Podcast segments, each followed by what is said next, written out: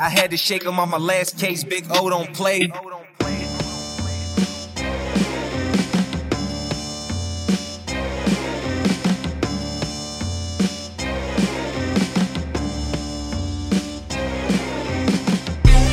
All right, guys, welcome back to another episode of the Muskie Hunks podcast.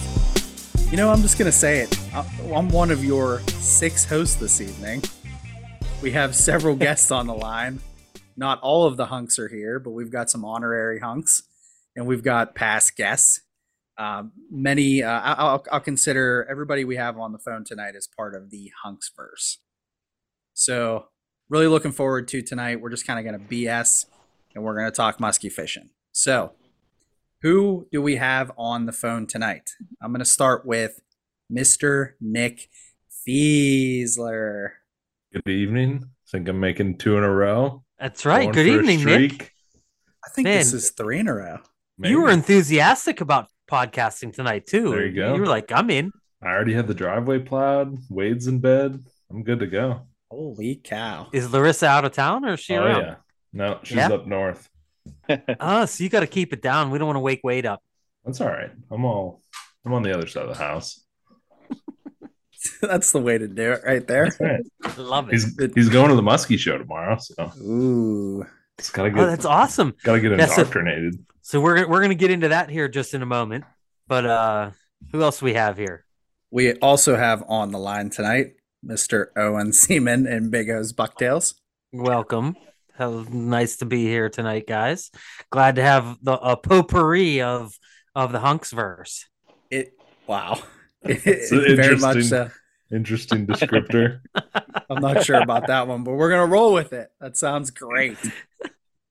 So we we have three additional guests tonight, and I'm gonna start with I'm gonna say an honorary hunk here, Mister Nate Bud Buddha Buddha Buddha Buddha Buddha What is this- Was it Budzewski. Love the show. Love the show. I just want to say, just want to say, I'm enjoying an Iron City Lager, Bill though. Oh, you got a car can.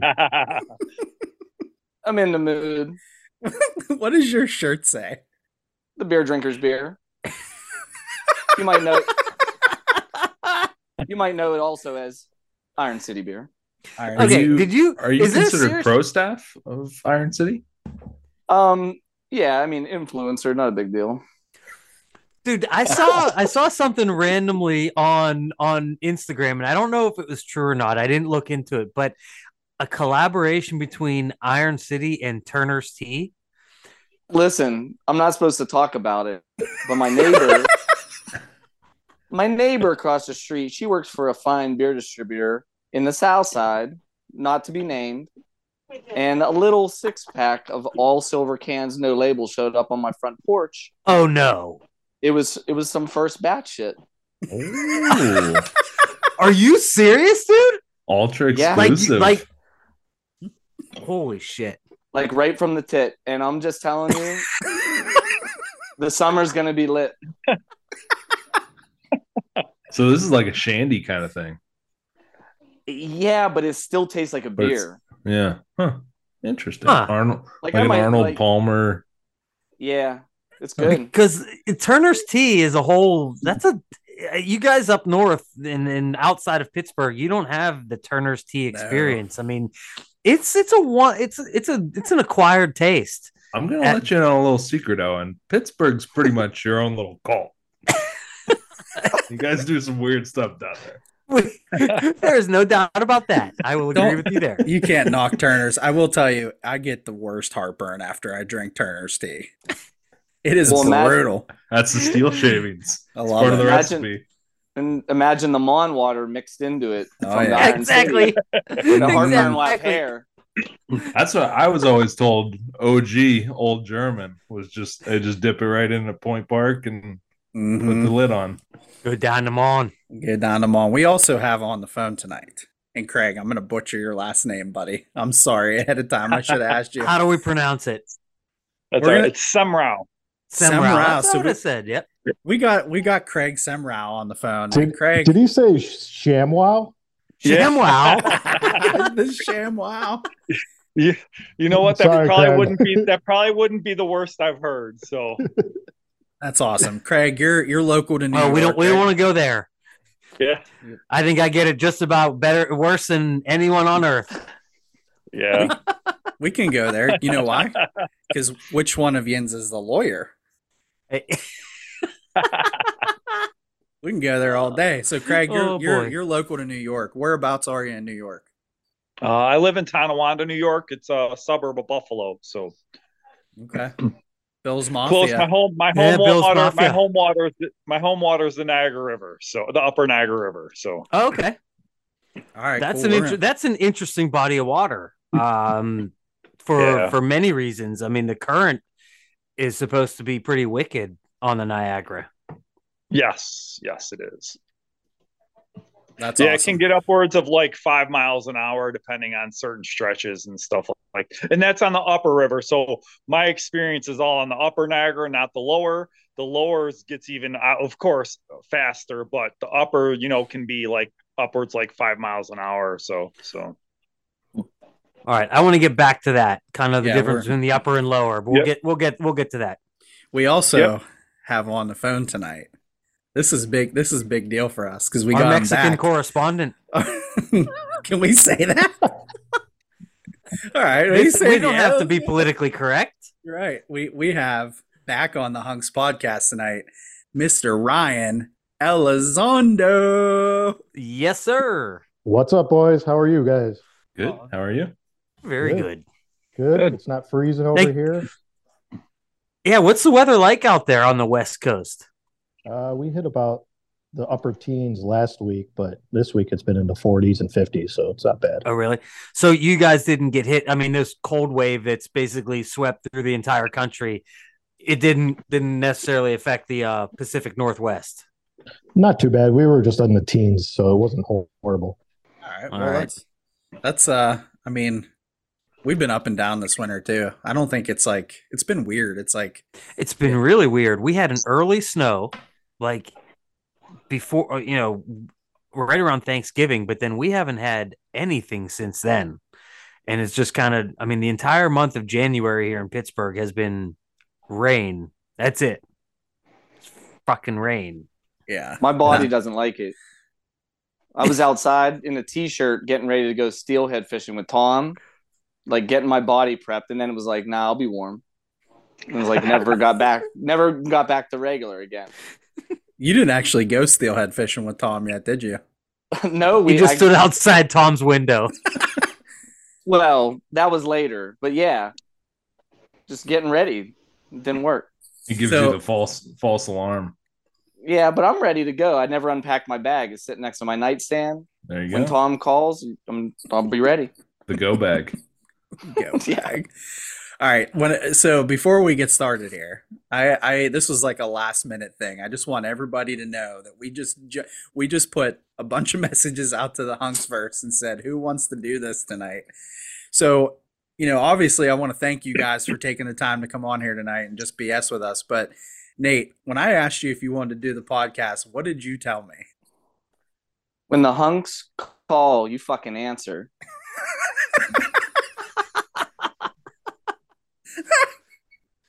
Oh, I mean, Well I'm, said. on, I'm on a weekend vacation with my family, and I was like, gotta go.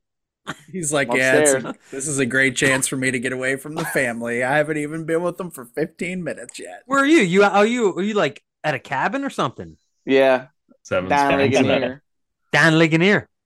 past Ligonier, but yeah, He's, he's out here. He's out in the Laurel Highlands. So, Up the mountains.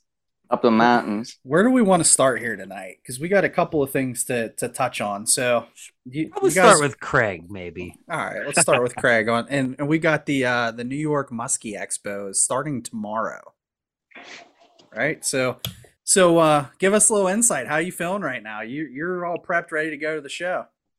Oh yeah, I'm I'm super excited. Um, I, I, my excitement level probably I, wouldn't say quite rivals yours, Ryan, for for the shows and stuff, but it's pretty close. So I can always relate when you talk, you know, when you talk about yourself and how you kind of like you're not apologetic about it, but when your excitement really gets going and you're like, I'm sorry, you just feel this stuff. And it's kind of the same way for me. So um I just actually got back to my family's cottage on Chautauqua Lake. Um, and I stopped there on my way down. So I got to go see a little bit of the pre uh pre-show uh setup and all that stuff. So it, it got I'm even more excited now. So I can't wait. It's like Christmas morning or Christmas Eve. Yeah, that's awesome. I gotta I gotta ask Ryan. You know, do you when you when you get shows like, and I know you've got to travel a good bit because you're you're kind of out there. Do you get the same type of vibe? Like, do you get excited for muskie shows? Yeah, it's gotten a little different though. Over the years, Chicago show kind of dwindled down. We went last year, and it was the first show after COVID, and it was pretty slow. But finding out this year that it was back up, everybody was buying stuff. But I get jacked seeing the new things. That's why we're uh, doing something new this year. So we'll talk about that later on. So I'm looking forward to it.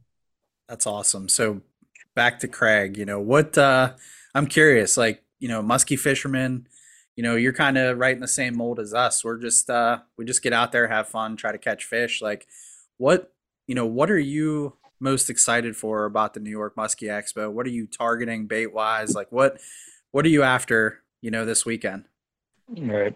So I mean, I it's it's gonna sound kind of weird, but after being at my first show last year, which was the inaugural New York show, um, honestly, the camaraderie, and it sounds kind of cheesy, but it's got to be more or less um, talking, meeting the guys, meeting some of the new guys, seeing some of the guys I met last year, um, and just that piece of like just picking brains of the bait makers um and, and whatnot. And then i'm looking forward to like bait wise of course baker's always looking to see what you know his latest and greatest um masterpieces are but there's a Man, I was um, watching the stuff he was posting on Facebook. Man, he's bringing a ton of different, uh, like Yeah. 30 different patterns of four inches, 30 different patterns of five inches. I mean, my gosh, that's crazy.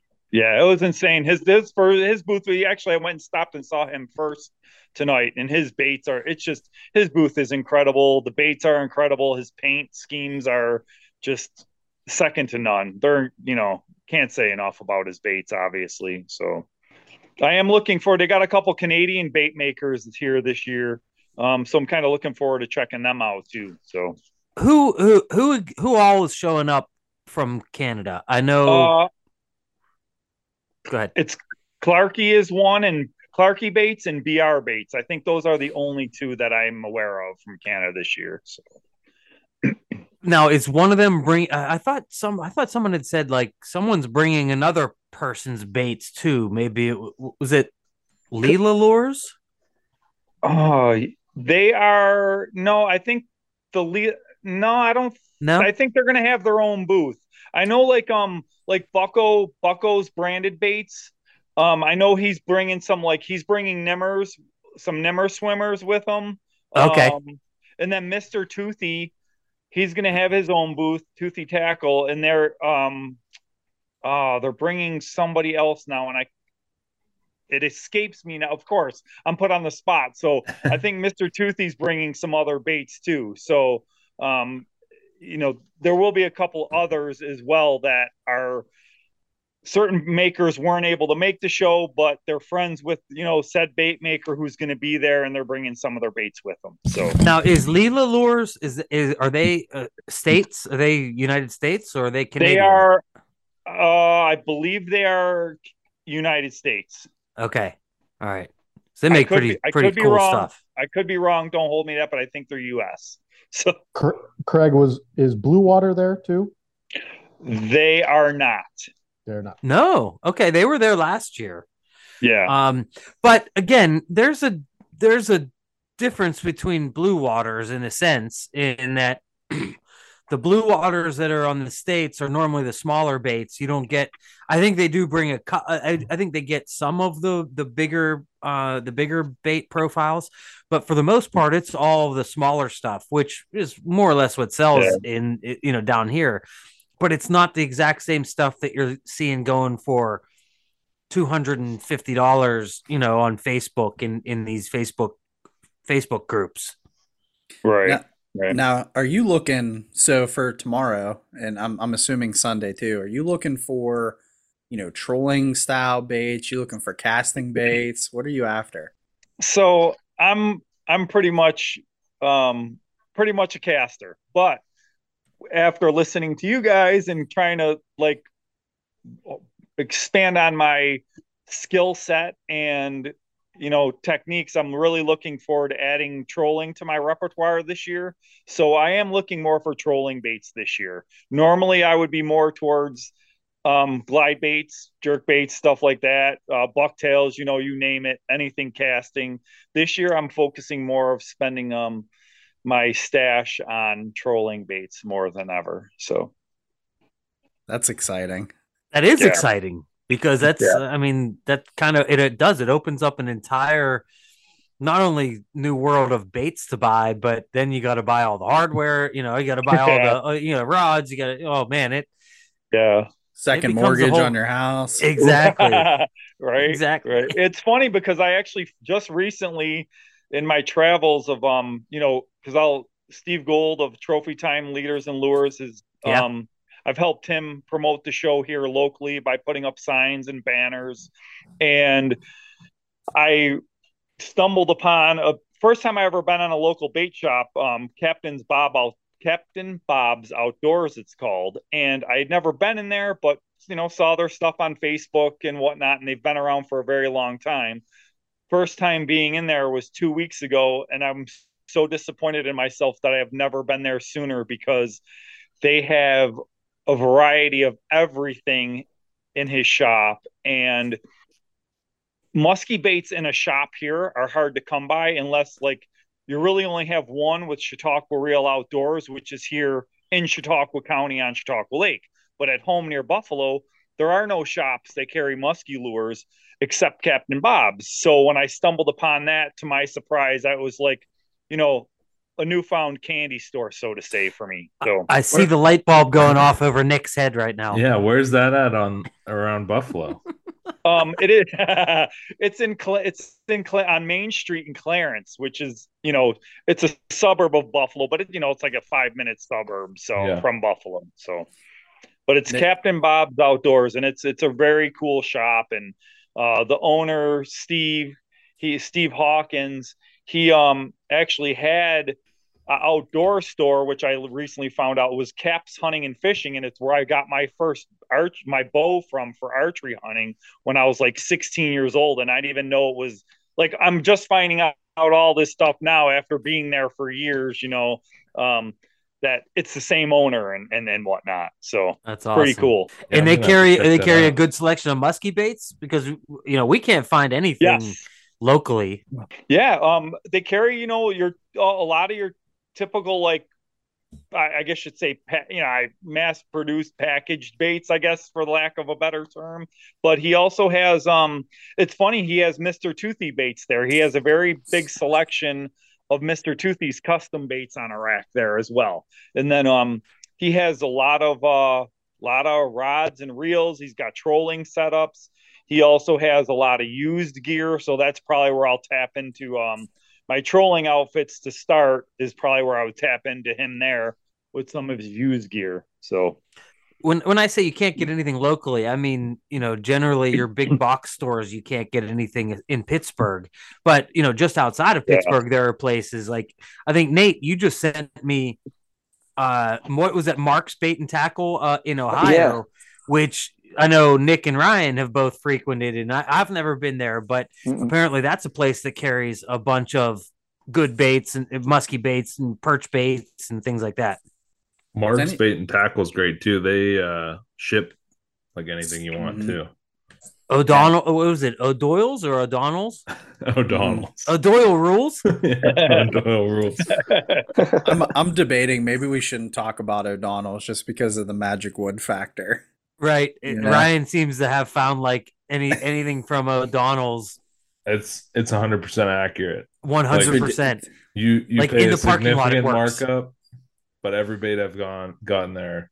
It's insane, dude. I don't know why. And it's You maybe it's it just off the us, dock. but It's magic. have you guys like seriously? Has anybody else just found some type of like establishment that just sells musky lures that catch fish? Like, and I know we're buying like typically we're buying like Wiley's and Leo's and things like that, and even like the AZ Raptors and things that, that he, he has in stock. So they're like good baits, like they're they're good local baits that catch fish, but dude, for some reason, like you get you get a specific like five and a half inch Wiley, and it just gets beat on. And uh, you know, I've got boxes and boxes and boxes of these baits, and it's like the O'Donnell's ones just keep catching.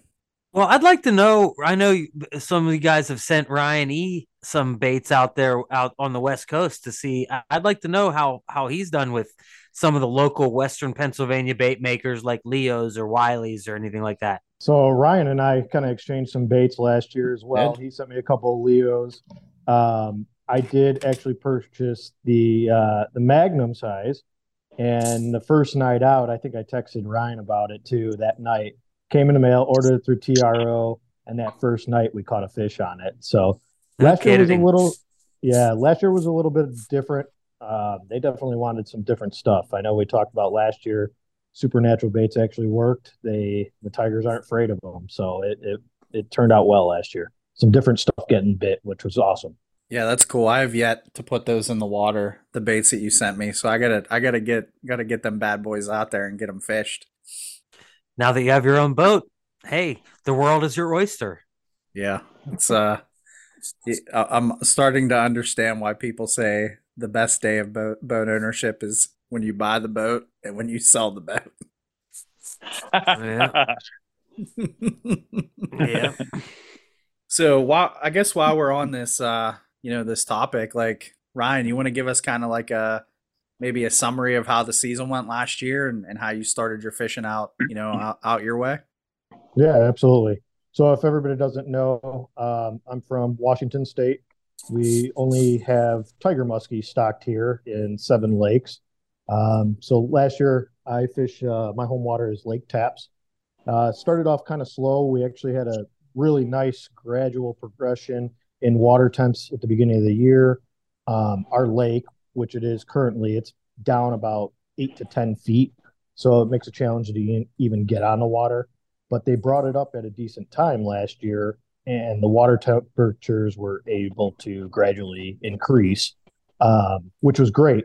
Uh, we saw a good bite So, in the R- I'm sorry to interrupt, but Ryan, Oh, when you said that it was down eight to ten feet, was that like a purposeful drawdown, or was that because of you know climate conditions?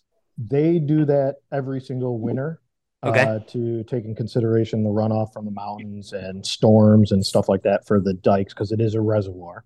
Um, so they'll do that every single season. Uh, they're not supposed to lower it as much anymore. They used to lower it like almost 20 feet down. Um, so that's been pretty wild. So every year Wow. is kind of challenging where the bite will be different. Uh, I, obviously, those fish get acclimated to that drawdown every winter. Uh, so they they know where they need to go. There are some deep basins that are 80 to 90 feet. Uh, so they they're they're adjusted to it every single year. Um, but yeah, going into spring, we saw kind of the normal uh, gradual warm up, but then summer came and it spiked uh, hotter than it ever has. Uh, we saw 80 degree water temps for almost two and a half weeks. So I took a Oh wow! hi- a hiatus for quite some time. And that was the first time I've had to do it that long. Usually it's maybe one or two times a uh, couple days. That's it. But last year was kind of an anomaly. Uh, but last year was uh, great. June. I actually just shared something with our chapter today. Um, I had a really, really good topwater bite in the middle of the night. So anywhere, I mean, it was pitch black out, fishing solo. Um, but yeah, that's probably one of the best years I've ever had on topwater here, and that's something I've kind of focused on. And I think the last time I was on, we were talking about that as being one of the goals for me. Um, What do you what did you find like what did you like or not like about topwater? Were there any baits that you preferred? Uh, it was more of a confidence thing. Um, and then networking with all my buddies from Utah, part of Chapter 65, and they catch them all the time and just seeing it and caught some small ones. And then all of a sudden in, in the dark, I mean, tigers, a lot of people don't, they won't eat in the night. I mean, I've caught them on bucktails in the dark and everything, and then found the magic of something a little bit slower as a topwater versus like kind of a prop style. And that, that produced, I think, like 12 bites in a matter of three outings. So that was, that was fun. Oh, that's cool. So I've never I've never fished like a, a slow topwater bait like a flap tail or something like that. I, I don't even own one, but I know Tom's caught fish on them. I know guys, you know, swear by them. That uh, was it, spray bomb baits or some uh, one of those guys like does tons of top waters. I mean, I'm sorry, flap tails, not top waters. Yeah, that's uh, what is that? The guys who do Phantom Bomb Squad. Bomb squad. That's yeah. it. That's it. That's Yeah, it. That's it. Bob That's it. Yep. That's that's exactly right. Yeah, I need to get my hands on one of those. It's like that's always the thing. It's like, man, I need that. Well, and and that's the thing with musky fishing is you can't just go to Bass Pro Shops and just pick it off the shelf. You gotta find the the the maker, and if it's someone as popular as guys like DK or stuff like that, you can't just like message them and say, "Hey, can I buy your bait?" You know, it it just doesn't happen that way. The production isn't there, and you know, I don't know, I don't know if that's the same type of thing with that type of a bait. But most of these guys, you can't get them unless it's you know a custom order or you get it at a show. That's half the fun, the hunt. Right. Yeah, or you got to be real quick on TRO. That's Yeah. for sure. That's true. We'll talk about this hunt thing because I feel like it's more stressful than it needs to be.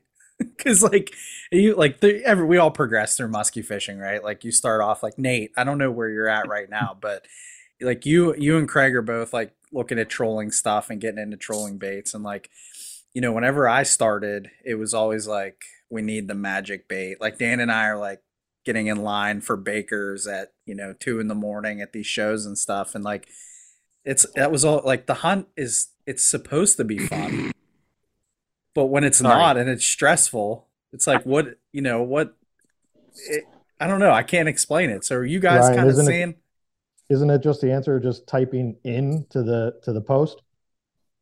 yeah DKs, yeah. exactly that's all it That's is difficult. That's difficult. Oh, and did you join? Did you join the list for DKs yet? I did. I joined, but like I'm for some reason because all right, I'll be honest. I Oh, here we deleted. Facebook. I deleted Facebook as an app because two plus years ago I was like, this place is fucking stupid. I don't want to have anything to do with it.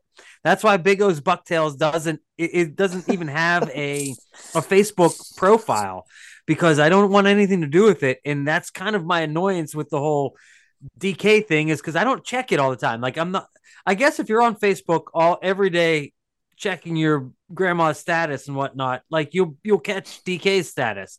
I'm just not on it. Smart, Maybe I need Smart to be. smart man, smart man. Nope. I deleted Facebook like you did, and then I listened to you guys talking about the DK Lord. So I was like, you know what? I'm gonna get back on.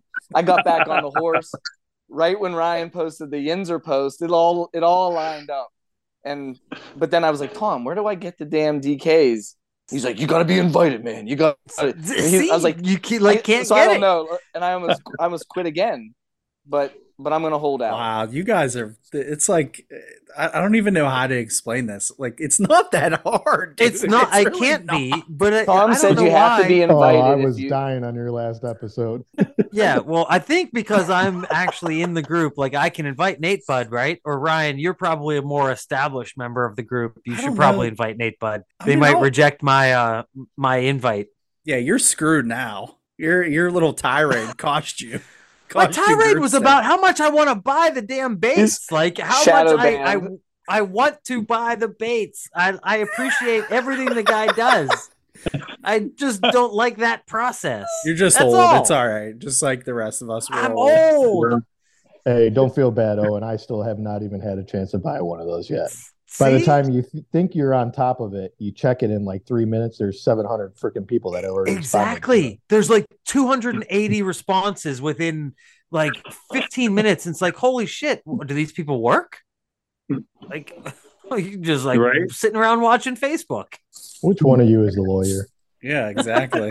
exactly. Hey, hey, I tried to wrap my head around that process when they were explaining it to you last week, Owen, and I still, I'll just chalk it up to being old because it, no matter how many times or how they try to explain it, especially Ryan did give good explanations, but I was still sitting there like, huh? Nick, Yeah. like Nick and I are the only ones that know how to type I N. Like I know. I, I did. I joined one. I joined Yeah, one, right. but it was I was like the 278th, and I know that doesn't matter because it gets randomized. But I don't know. It just My doesn't whole feel thing- right, guys. Hey, My whole I thing- will say, I won my first opportunity at a bait through one of those yesterday through the Brotherhoods page. They did their own, and they had some exclusive baits they had at TRO at the Chicago show, but they posted up their own. Uh, only like 12 of them yesterday. So, and I actually won. So I'm excited. Nice. There It's completely go. impractical, but I really want one of those Megatrons.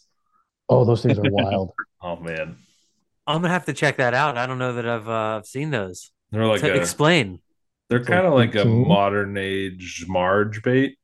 They're like 17 inch long bait, Okay. but They're massive. yeah. Hmm. It It's a would be like large Marge. Yeah, be like a maybe Georgian Bay, super deep. I'm thinking like Lake Arthur, Sure. Canada. Dragging that thing. I'm gonna get the plow out. I'm gonna get the plow out on Dota this year. It'll be it'll be like mid-April. The fine. Northern Basin. Ryan's trying to T-bone a 16 inch pike. Oh, snagging carp. That's my thing right there. You gotta snag some carp. I still, So- I still remember I snagged a carp on Pymie, and Tom was like super excited because it was some weird like mirror carp or something. I was like, the carp, man. Oh, I can't wait to get into my story from yesterday. But Nate Bud, you have uh you have a uh, a fishing update for us? I know you Yeah. haven't been out. What's your fishing? I haven't been update? out. Uh, I don't know if you guys heard, but they spotted a 70 inch muskie out in front of Heinz Field. Well, I thought it was, I thought they changed the name. That's right. No, it's still called a muskellunge. Oh, okay. But it got it got fat eating that shit coming out of the uh, Alcoa plant and stuff. It's on the same bulking program as Bettis. Yeah, yeah, real big. Nah, man, That you lo- can talk about Acrisure Stadium. I saw I saw that post by the way. There were the, You our, our buddy our buddy Jake. That was a heck of a fish, man. I know, I've seen it. I was going across the T over the Panhandle Bridge, and it came out almost ate the T. I'm gonna hang one of those big trebles off the T, going right across the bridge. I have no Better in the idea top water. any any of those geographical references. You just Dude, you don't know what the Oh. T is? Oh, come on, dude. It's a, it stands for trolley. No, it doesn't stand for trolley. It stands for transit. Oh. Maybe. Transit does it? I don't even know. I thought it doesn't was stand trolley. for trolley. No, that blew, somebody told me that. I was like, well, that's So- dumb. So Nate- Pittsburgh's Pittsburgh's a cult. Explain explain to Nick what the T is, please.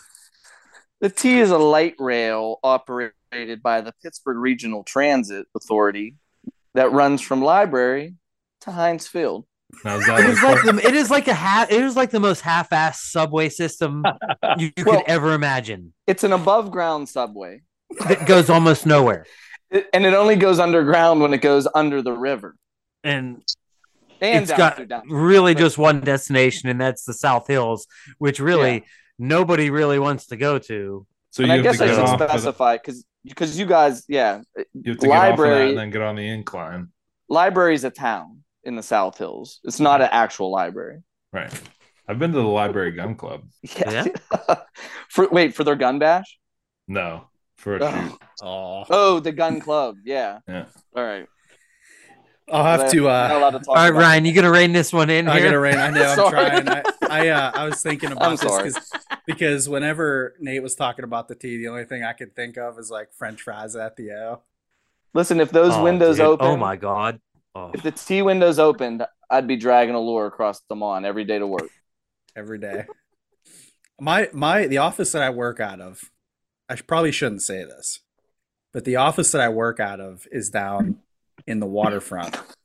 Okay, in my window, I literally look at Duck Hollow every single day, and I think to Smallest myself, neighborhood in Pittsburgh. yeah, I think to myself, why am I not fishing?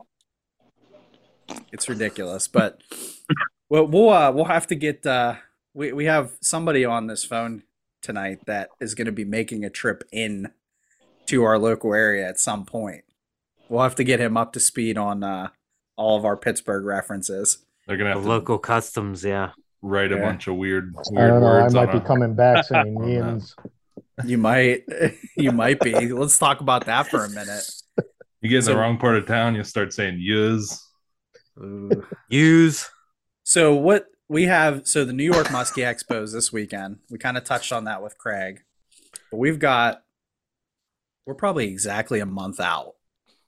Close to 30 some days from Muskie Max. And Muskie Max is our local, you know, Muskie show. It's been around for a number of years. Prior to, you know, some of the history with that, the Butler High School, things like that. I think Sean Leopardi kind of took on that responsibility after they called it quits with the Butler High School and transformed it into what it is today, which to me is one of the premier Muskie shows. So we have uh let's talk about this for a second. So who's going to be flying in from a very far distance to visit with us at Muskie Max? Well, some half Mexican from Washington. so how, how did how did we talk you into making the trip out here for Muskie Max? I don't know. You guys didn't have to talk me in too much. Like I said, we usually go to Chicago, but wanted to see something different. I mean, like we always talk the different bait makers that are out your guys' way, stuff that you'll never see at the Milwaukee show, the Chicago show, or the Minneapolis show. I mean, you got Extreme, you got Shaw's, you got all those guys that you're never going to see that stuff out that way in the Midwest. So And that's um, kinda I'm looking forward crazy. to it. That's kind of crazy if you think about it. Like we've we've talked a number of times on this podcast about how small the muskie world is in ge- is in general. You know, like it's just not an industry dominated by big companies. But not only that, it is so regionally I guess dependent that you can't even get regional muskie baits out west that we have here. Do you know what I mean? And we can't get baits from out there over here. So there is a, an actual benefit to coming in here and going to Muskie Max or any show like that because you can actually get the baits where you can't get them shipped to Seattle. You know, you can't just get anything shipped out there. You got to like show up at the show and get in line and, and buy the thing. That's what it's so crazy, just the subculture, even like like from us, you know, you know, Craig and I are kind of closer to Chautauqua. There's like that, you know, Niagara River, you know, sub subgroup of bait makers, and then Pittsburgh, and then the like St. Clair, and and none of those baits ever come to like our shows here, and it's it's very very localized. I did uh while you Yeah. while you mentioned that, I gotta say this because I, I don't know if we talked about this at all, but maybe we'll get into the Ohio show since I was there. But Yeah, I, I- definitely want to talk about that. I did I, I don't know if I should say this or not, but there is a possibility that Ziggy is gonna be on board for Muskie Max next year. This year. Next Oh, year. next year. Next year, Next year. So I don't I don't know. We'll see how it plays out. But I talked to his son and he said he was really looking hard at that and maybe wanted to make the trip out. So I thought that was kind of interesting. Ryan, did you get your net from Ohio? Yeah, I uh I did some damage out there and, and it was like you guys ever like walk into or have a scenario like I, I always kind of like think about buying a car. You know, you spend money like like tons of money super fast and you're kind of just like standing there like stressed out and like sweating. That's how I felt in Ohio cuz normally like go to a show I'm there all day. Like I can kind of like you know bounce around and like buy one here, buy one there. If I want to go back to a booth, I can go back there was none of that because we were had a couple of things like um, I don't want to get into this too much, but we got a family, we got two family members in the hospital right now, and I di- we didn't want to spend a whole lot of time out there. I, I just wanted to do it to clear my head. So it was kind of like in and out scenario. Like we drove literally seven hours to spend two hours at the show, grab lunch, and then made our way back. So it was kind of uh it was fast. Everything happened very quickly. You know, and like, just to kind of talk about Ohio, like when you walk into the Ohio show, if you guys have ever been there, like the last couple years I've been there, like Thorne Brothers is always up front. Like you walk in the door and you got Tony Grant sitting there, and he's at his booth, like front center of the show, and then behind him is typically a couple of booths, and you got Thorne Brothers. Well, with the net, you know, like I knew I wanted to buy my net from Thorne. I kind of like walked in, spent 150 some dollars, and then walked right back out to the car because I didn't want to haul that thing around the entire show. So it was like there was a lot of that. It was uh it was bouncing around, but I will say Ohio was a lot busier this year than I've seen it. You know, even on a Saturday, there was tons of people while we were there. You know, in a two-hour window. I don't think I've ever been really like elbows to elbows with people at that show, and it was very much like that. You know, a lot of the booths, like Extreme, super busy.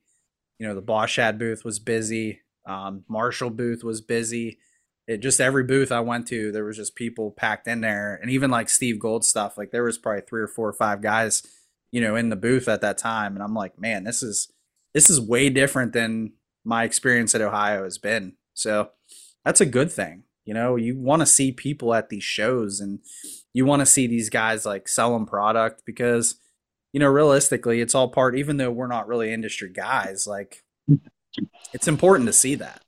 I think that bodes well for uh for Muskie Max, you know, to, to or I mean really for New York too. Just that people are out and about and going out and buying baits. You know, hopefully hopefully that will turn out with with uh, New York tomorrow and Muskie Max in a month. I was, Yeah, I was getting all worked up about Bosch ads today. Watching, I had put on uh, Kevin Goldberg's YouTube channel in the background today while I was working.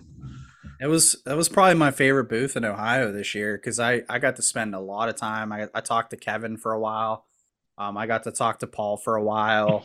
Um, just you know, I I was after a ten inch boss, and he had one left on the rack when I pulled up there, and uh, did not take much prodding from Kevin to get me to buy that one. I was all over it. I kind of knew I was gonna buy it while it was it was hanging there, but yeah, it was uh that's fun and that's what these shows are about. You know, like Craig, like tomorrow, Sunday, you know, that's the type of stuff. Like I hope you guys have three, four, five, six guys in a booth at a time, you know, for the duration of the show, because that's that bodes well for, you know, everybody that's involved with it. And you want to see guys out there having fun and, you know, maybe Yeah. not spending so much money, but that's all part of it too. Like the walk, Yeah. walk in there. Right, for sure. You know, I do think it does seem like there's for the New York show this year, and of course last year was the first year, so it's always going should hopefully always get better um, as it gets going. But it definitely seems like from the Facebook group, at least on there, we're definitely more uh, more feedback, more interaction, stuff like that from a lot more people. Um, so a lot more people saying they're going to be there. So hopefully they actually are there and show up. So it does seem like it's they should be it should be better this year than last year for sure. That's what we. I think we've talked about it a few times. I feel like that's just a, you know, a new show. You got to build that base and struggle Yeah. through. Yeah, for till sure. really takes off. Looks like the weather's going to be half decent though, right? Like you- you're not seeing any snow or anything like that. We got some Um, snow well- last night, but Yeah. Yeah, we, we actually got a little bit today too, but I don't think tomorrow and Sunday there's not. But whatever comes is going to be like tonight, but then that's it. And it's not, you know, you're talking a couple inches most. So and I think it's supposed to warm up to like right around uh freezing tomorrow Yeah. during the day too. So yeah, Yeah, that's. Uh, I mean, a lot of guys we to kind of talk about the location of that one. Like to me, I mean, there's so much history there with Chautauqua. Like it, it's kind of cool, like being at that hotel, and then you look out the window and you see Chautauqua Lake right there. yeah, It almost makes you want to just go. Like you just want to, you just want to put the boat on and go.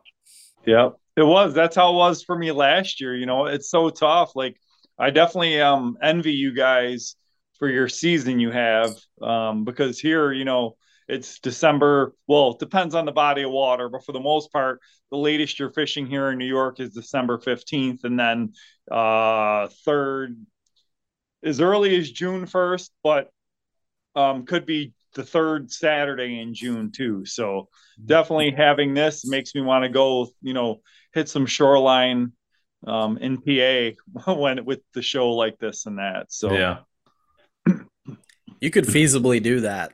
Yeah, I mean, Yeah. you're not that far away at all from from Yeah. uh, some decent PA waters for that. Yeah. Yeah. I mean, I've, uh, I've picked, I got my PA license and I get my muskie, you know, my muskie stamp and all or tag, whatever you guys call it there. Just, I learned about that from you guys. So I started buying that a couple of years ago. And, um, and I just started doing boots on the ground, you know, kind of almost like scouting with hunting. Um, I start, I have fished some from PA waters from the shore. Um, it's definitely has its challenge. You know, you got to put in the time and, in in your scouting almost like you are public land for hunting and that's really what i was doing i was using like onx the onx app that i have for hunting i just started you know used the pa fish and game commission or whatever their website is you know it's very um a great database for finding waters at least in pa that have muskie and i used that and started using onx and just scouting like that. And the biggest thing is boots on the ground. I was even scouting out places when I didn't have my musky gear with me, but just wanted to go scout places out for access. And then could I access it at a certain spot? And then was it like a fishable locate? Like, did it look like it had fish in those areas that I found? So, That's all. That's all good stuff. Because I think, and I don't know how you, how everyone else feels here, but you know, a lot of times if you take the time to do that, like you're gonna set yourself up for success later. Like I don't know, you know, people do that in general. yeah. I know Nick Nick Nick pays a lot of attention to that type of stuff, right? like uh bodies that are stocked and stuff like yeah, that. Oh, like yeah. just you know, just to know where where your Right. percentages are better. I mean, if obviously if someone wanted to start someplace that that you know statistically they would want to go to what's been stocked the most here in That's what- Pennsylvania.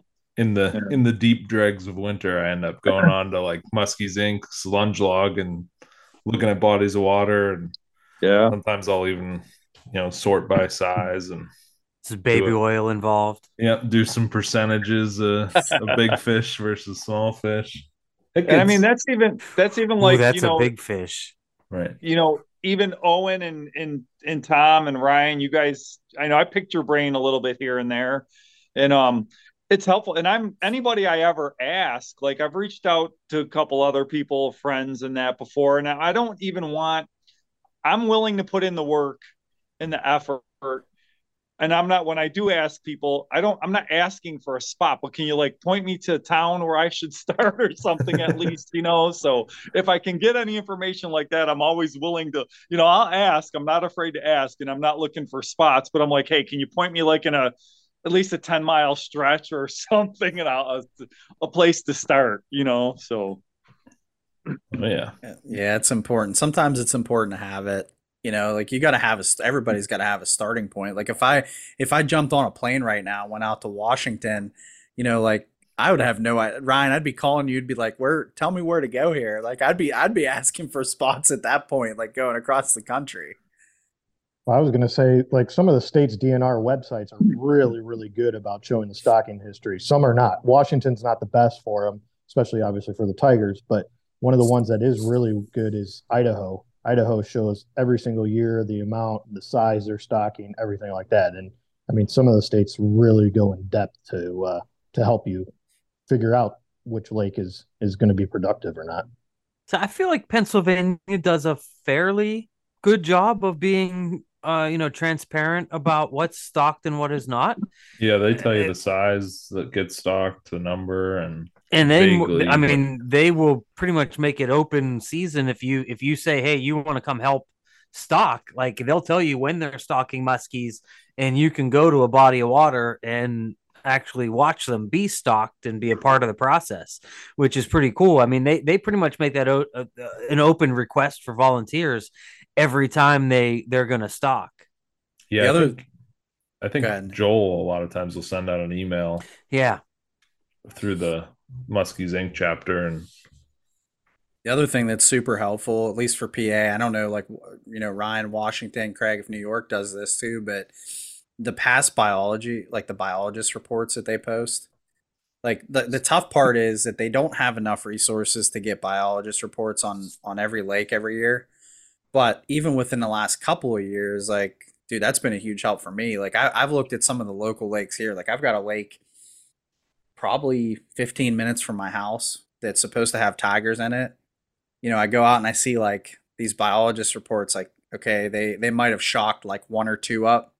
You know, however big they were. At least gave me an idea you know, of like percentages and things like that.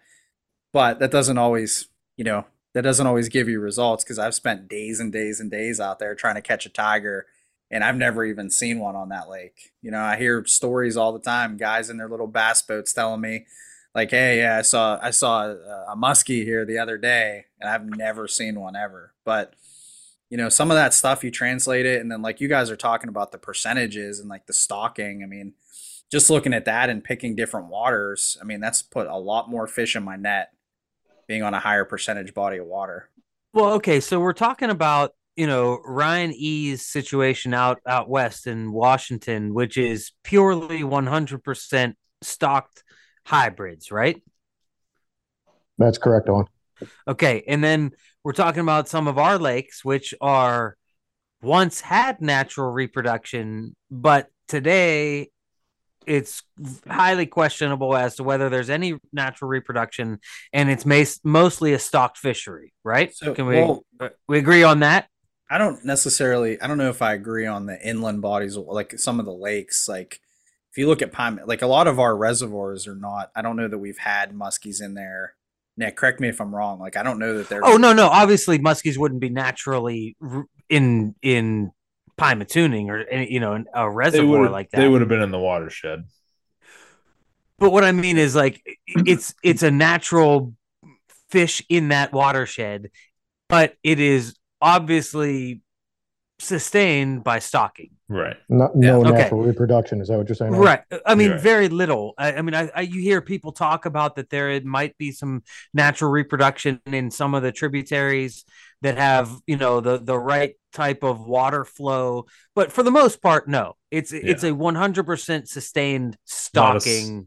No significant natural reproduction. See, they Right. uh Fish and Boat did it. This was a couple years ago at Muskie Max. They did a whole seminar on like a lot of the a lot of the uh, reporting and testing and everything else they did on the west branch of the Susquehanna, and they actually found like higher numbers of natural reproduction there. And, And I don't one, know, like- one area where they've like really exploded Mhm. because And I- they were not native to that river Okay. system So that was still stock then. initially. Yeah. Okay. Yeah, I wasn't sure. Like Craig, like do you like the Susquehanna goes up into New York, right? Yes, it does, and that's like way almost the other side of the state from where I am. But yes, Okay. it does. It is. Yes, it Yeah, does it's, it's like New- us talking about fishing the Susquehanna, you know, over here on the Yeah. on the west side of Right, Pennsylvania. Right. Yeah, Mhm. pretty much the same. Yeah. Yeah. But so we have we have Ryan E with a purely stocked hybrid system. We have us with you know kind of a, a natural you know the fish are naturally here, but it's mainly sustained by uh, you know synthetic reproduction. But Craig in Chautauqua, or let's say even Buffalo Harbor of Lake Erie, Right. are those those are those are stocked, right? I mean, Chautauqua is stocked heavily, correct? Ch- Chautauqua is stocked heavily. Yes. Um, but there's also there there's also supposed to be uh natural reproduction. Yes. Um, some people do argue that there's not, but um, and then there's others that say there is natural reproduction on Chautauqua. why would you why would there be a closed season if there if there was natural reproduction? I, I if there agree. wasn't, I'm sorry. I right, I agree. Um, and I've seen, you know, whether whatever the success rate is, I couldn't tell you, but there's certain creeks and locations on Chautauqua that you can physically see the muskies come up and spawn in, you know, early spring, uh, or late, you know, early to mid spring, whatever. So well, they'll come they'll come up and spawn but who knows how Technically- successful? r- Yeah, right. I mean Well- they'll go through the motions pretty much Right. anywhere. There's another element to this too, because stockfish typically have their fins clipped in New York. Right. In New York. Right. So Yeah. I've caught fish on Chautauqua. Is that like a circumcision? yeah. Sort of. I've caught fish But on Chautauqua that do. did not have, you know, fins clipped. I was I just breezed right over that one. I tried to keep going. So you've Wait. caught fish on Chautauqua, like j- Yeah. younger fish that are that. like 30 Don't like have upper 30s like i've caught i caught you know we've caught some fish it was like upper 30s they didn't have their fins weren't clipped and we've caught fish there that had them clipped so i mean what does that tell you like i i would that would lead me to believe that those fish are natural right like some of Yeah. them. Absolutely. Yeah, yeah. from my understanding, they rotate like you know, I mean, they- I don't know what the rear lower fins are, but you have like the pectoral fins, and then there's two kind of like I don't know what you call them on the hips. Anal. if you- Sure, Anal like fins. wh- like owen's always going to the bodily they- functions but they rotate each year class, so like every four years it starts to repeat. Their anus. see i didn't i didn't know that they rotated like that Yeah, so that's so like in an ideal world, if you had the fish, you'd be able to narrow it down between the size of the fish and which Nick- fin is clipped to figure out what Nick, you're trying done. so hard to keep a straight face. I know. in its butthole. he Animals. tried Bunch of Talking a bunch of butt stuff. oh man All right, Ryan, keep But- us back on track. i'm trying dude you're you're off But, the real, rails. but, but quick, quickly, the, the Niagara River, the Buffalo Harbor and Niagara River is all natural. Right. So that's it yeah that's cool The, the So land of that ju- it just fascinates me. The whole Buffalo Harbor versus you know Lake Erie, Presque Isle, and stuff like that. That you know you get these absolute monsters in Buffalo Harbor, but with all the guys that are out there fishing in Presque Isle Bay and outside of it, like you don't. I mean, you hear about them, but you don't see them nearly as as often. Am I am I wrong in saying that? No, but it is uh like there's a significant number of people. You know, you go out walleye fishing and you just pull up your bait and it's just a clipped off line. The head's gone. Well, th- I'm just saying your line's just cut. Like, not your lure's gone. Who knows? Yeah, And who knows maybe you it's know, the lake and that's monster. that's really crazy to me to think too. Like just the Presque Isle area. You know, you, if you comparatively take like Buffalo Harbor and then you take the Presque Isle area and just how that, uh, I guess like with all the little islands and bays and stuff, like it just blows my mind that it's not a bigger and and maybe people aren't making a big deal. I mean, maybe people aren't making a big deal out of it. I don't know. No, you're exactly right, Craig. That's exactly my thought. I think part think- of it is the uh because it used to be a big, big thing. And we also used to have like a waterfront power plant there that had like a warm water discharge year round. Yeah. And it was pretty much right where that warm water mixed with like the navigation channel is where everybody used to troll. And now that power plant's been gone since like 1995 or something like that. Okay. And ever since then, there hasn't been, it hasn't been the same, if that makes any sense. So I think Yeah. maybe the combination of the rivers coming into the Buffalo Harbor, because the Buffalo River river comes right in there, right? Yeah, the Niagara River. Yeah, the the Niagara River, yeah. yeah. But doesn't the Buffalo oh, River Oh, yeah. come into Yeah. the harbor? Yes, I'm sorry. Yes. Yeah. Yes. So I think, yeah, it's probably find that some factors of those. What are they? Well, Ninety take- miles apart, maybe. What? Oh yeah, yeah, Yeah. Yeah. Buffalo Harbor and Presque Isle, ninety miles, maybe. yep.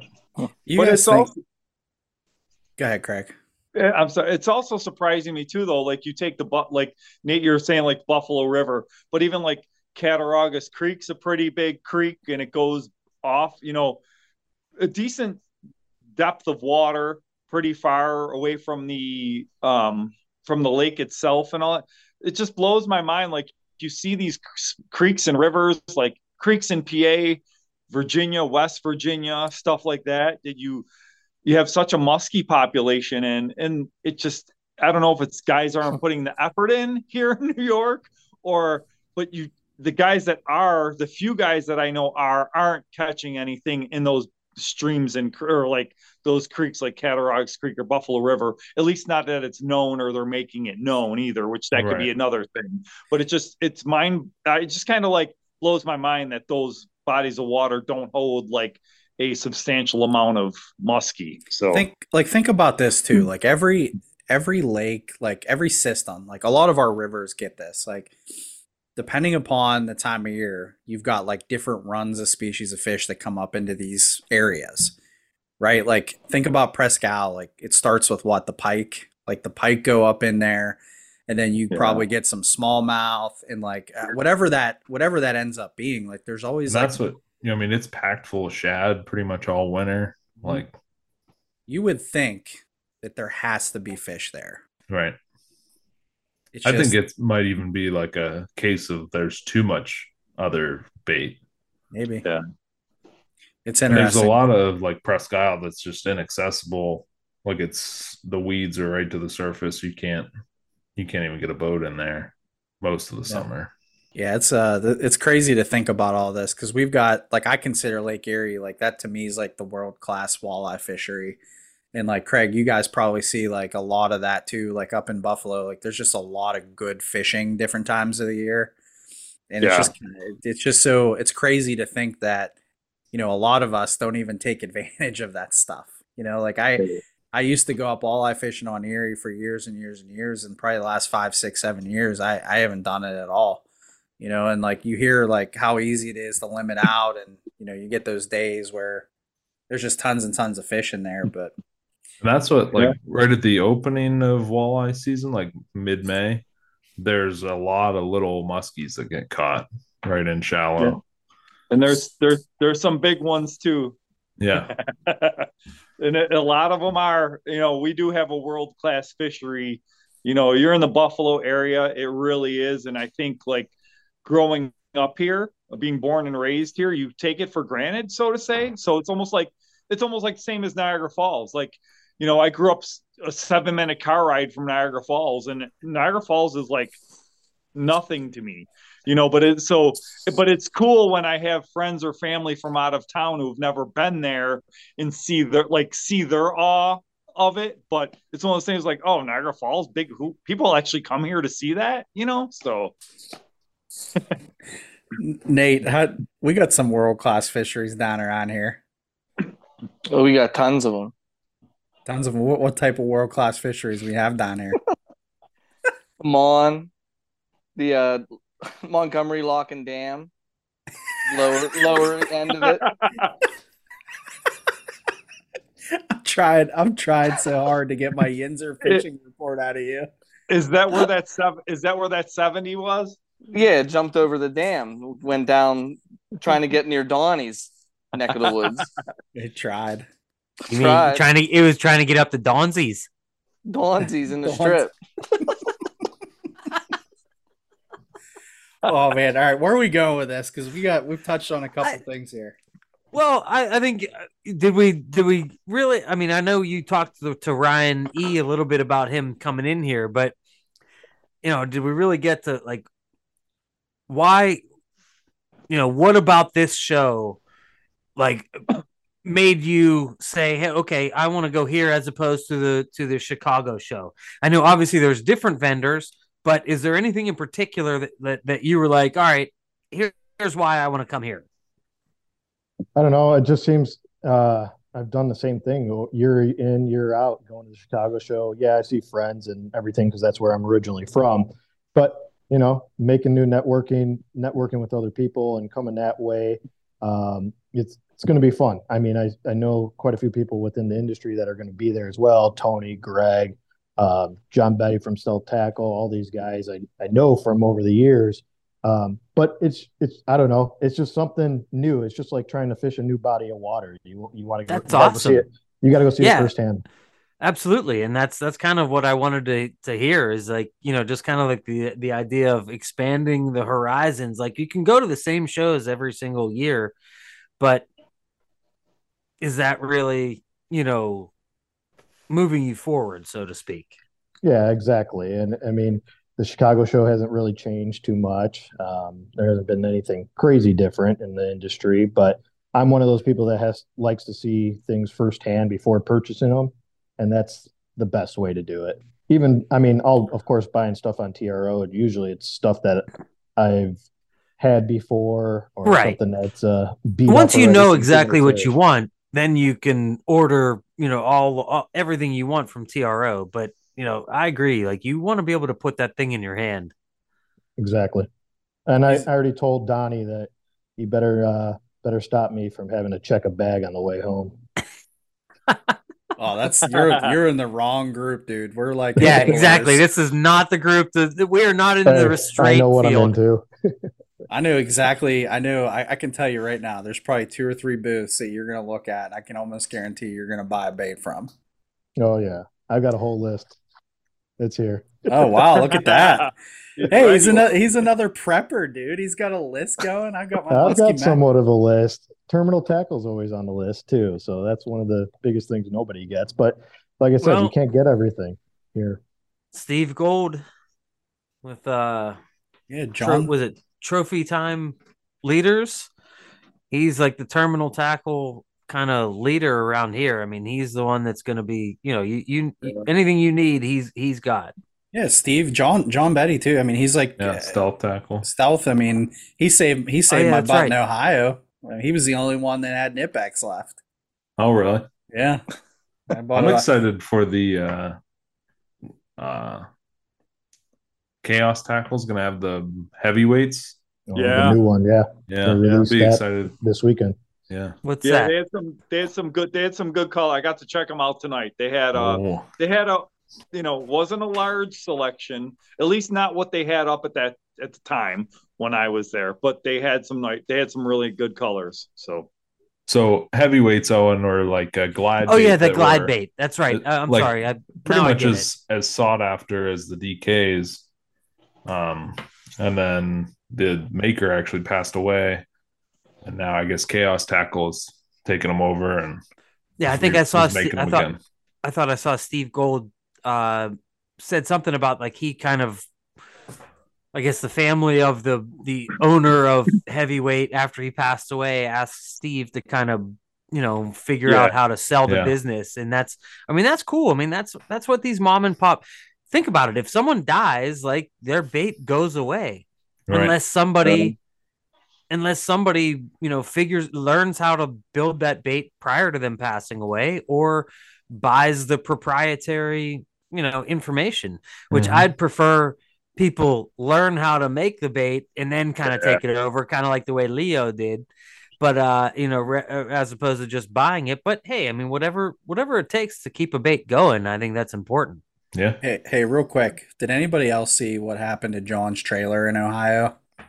No. I No. heard something about it, but I didn't, I don't know what it actually happened. So apparently, somebody pulled up during the show, pulled up to his trailer, and cut the lock off and stole his trailer from the parking lot.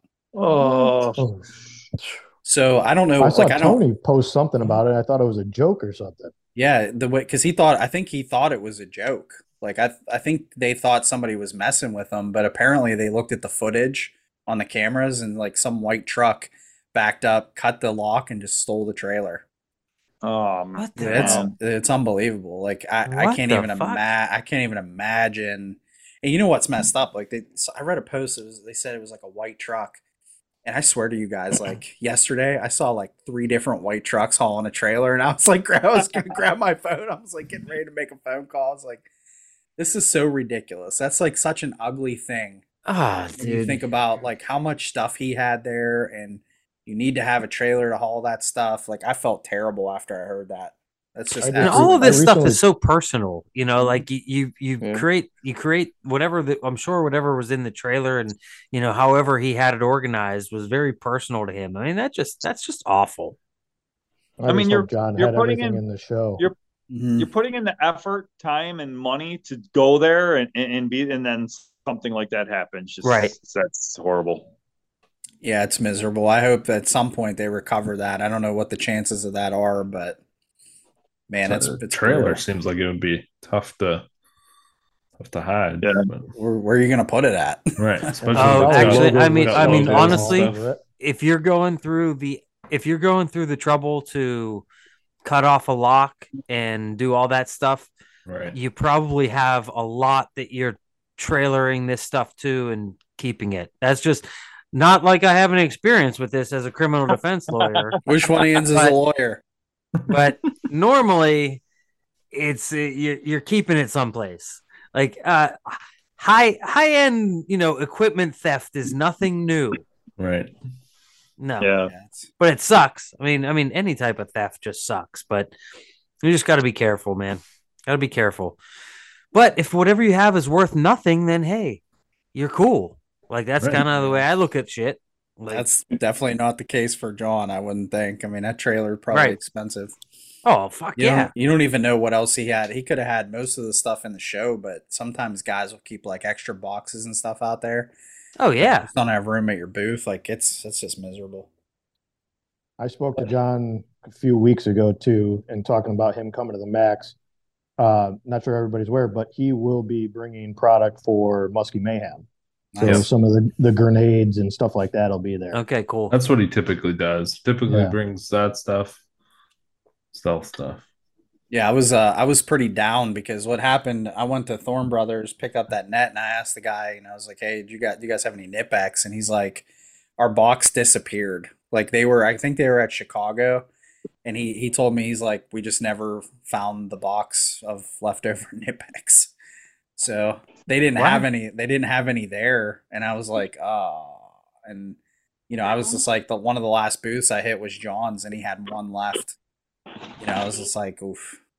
All right, so Ryan, give me the honest opinion. Now that you've had the Knipex in your hand, and now that you've had the O'Doyle's in your hand, Well, I mean, I knew this was going to happen. I mean, it's the there's Knipex not is- even. It's not even close. It's not like even. it's not even freaking close. It's really not. And I'll be honest, like the Knipex are pretty steep, dude. I think I spent ninety five dollars on the pair of Knipex and the leash for it. Because I figured, like, if I'm gonna do this, like, and, and this was this was Deanna too. She's like, if you're gonna buy those, buy the freaking leash for it, so you don't lose them. I'll probably still find a way to lose them, but you know, it ninety some dollars. That's uh, what do you leash it to? Well, I'm I'm gonna I'm gonna say this because you guys are gonna laugh at me. But okay, so you guys know I fish with Todd, and Todd has this really awesome mechanism to essentially control his like board lines, like out on St. Clair. You send those big boards over. You mean Todd, Todd Leopardi? Yeah, yeah, Okay. Leo. So you know how the board lines go out, and sometimes like it's hard to reach for them things like over the side of the boat to pull pull them back towards you to hook up and send a clip down. Well, he uses dog leashes, like like a high end dog leash from like Petco, Mhm. and just attaches it to that line, and then you basically just grab the leash and pull it in, and you hit the little lock on the leash, and it keeps it tight to the boat. I'm gonna do the same thing with. So I'm, I'm gonna set up. Uh, I got a little tool. I got an idea. I have these like extra rod holders, like the vertical ones. I'm gonna find a way to get them mounted in the back corner of my boat, and I'm gonna rig up like a dog, like two different dog leashes, and I'm gonna have one for the Knipex, and I'm gonna have one for the boga. I'm gonna keep it on a on a leash. So look at Right. Owen shaking his head, dude. It's gonna be magical. I'm you. Ryan, are you gonna cut your own like metal strand wire and make it like to length? Or are you buying something pre? Because that's what I was gonna do with lot like rod leashes for mine, but uh, you have to have like a special tool, the um swaging tool or whatever, to crimp it. I could not find one for like Oh, under dude. ninety bucks, and I'm like, I'm Yeah. not even messing with this. I got rod leashes on Amazon, baby. the same. got, so like- did I. Yeah, I I bought got, these like four for twenty bucks. yeah. But are they just like curly, curly thing, or is it like metal, like stranded wire in it? I don't want no No, stranded they were just curly. They were just regular ass like curly. I don't know, Yeah. bungee cord type things, right? Yeah, but mine are super thick though. They're yeah, they're su- thick, but they're still like they're just bungee cords. Nate They're my Bud's, problem, Nate Bud's worried problem- about catching big fish. well, my 70 problem inches. is because I didn't, I my my trolling setup, you know, like I talked to you guys about before, they're just essentially clamped onto the back. So I'm envisioning when they go overboard into the water, I need something strong enough to hold my rods, you know, so that I can at least salvage it. I don't know. That's what the rod uh, like the rod leashes I bought are, you know, they'll work for that. I dumped Uh, I don't Leo's freaking down. luck. I down. I, I dumped his down rod without a leash on it at all, and we still got it back. Eighty pound braid, baby. Listen, you've never seen the Hmm. chaos that goes on in Teacher's Pet.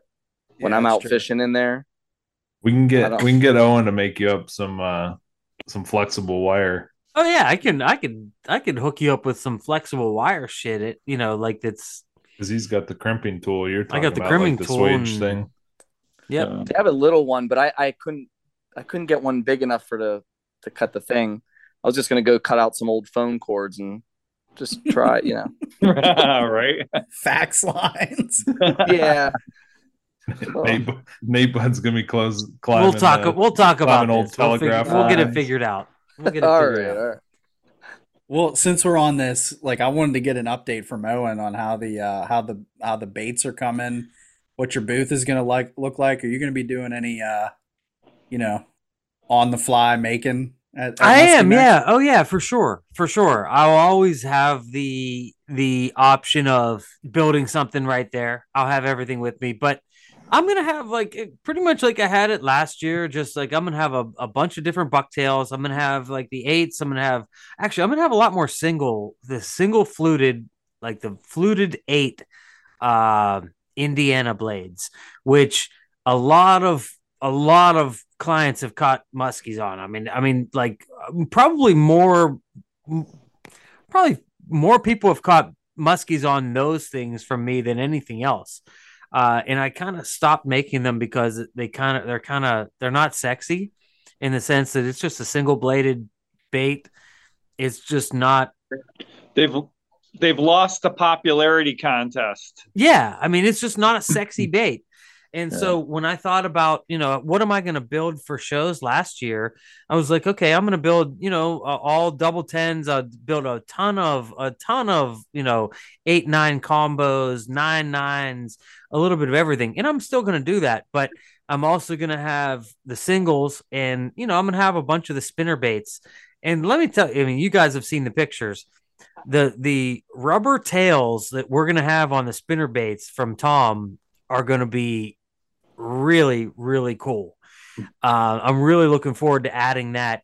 So for the spinner baits, you know, I'm gonna have the flash skirt, but uh, Tom it has been pouring rubber, so we're going to. Uh, Nate, what are you doing? What are you doing over there? I listen, my phone's on like two percent, so I had to take my AirPods Like, what out. the hell is he doing?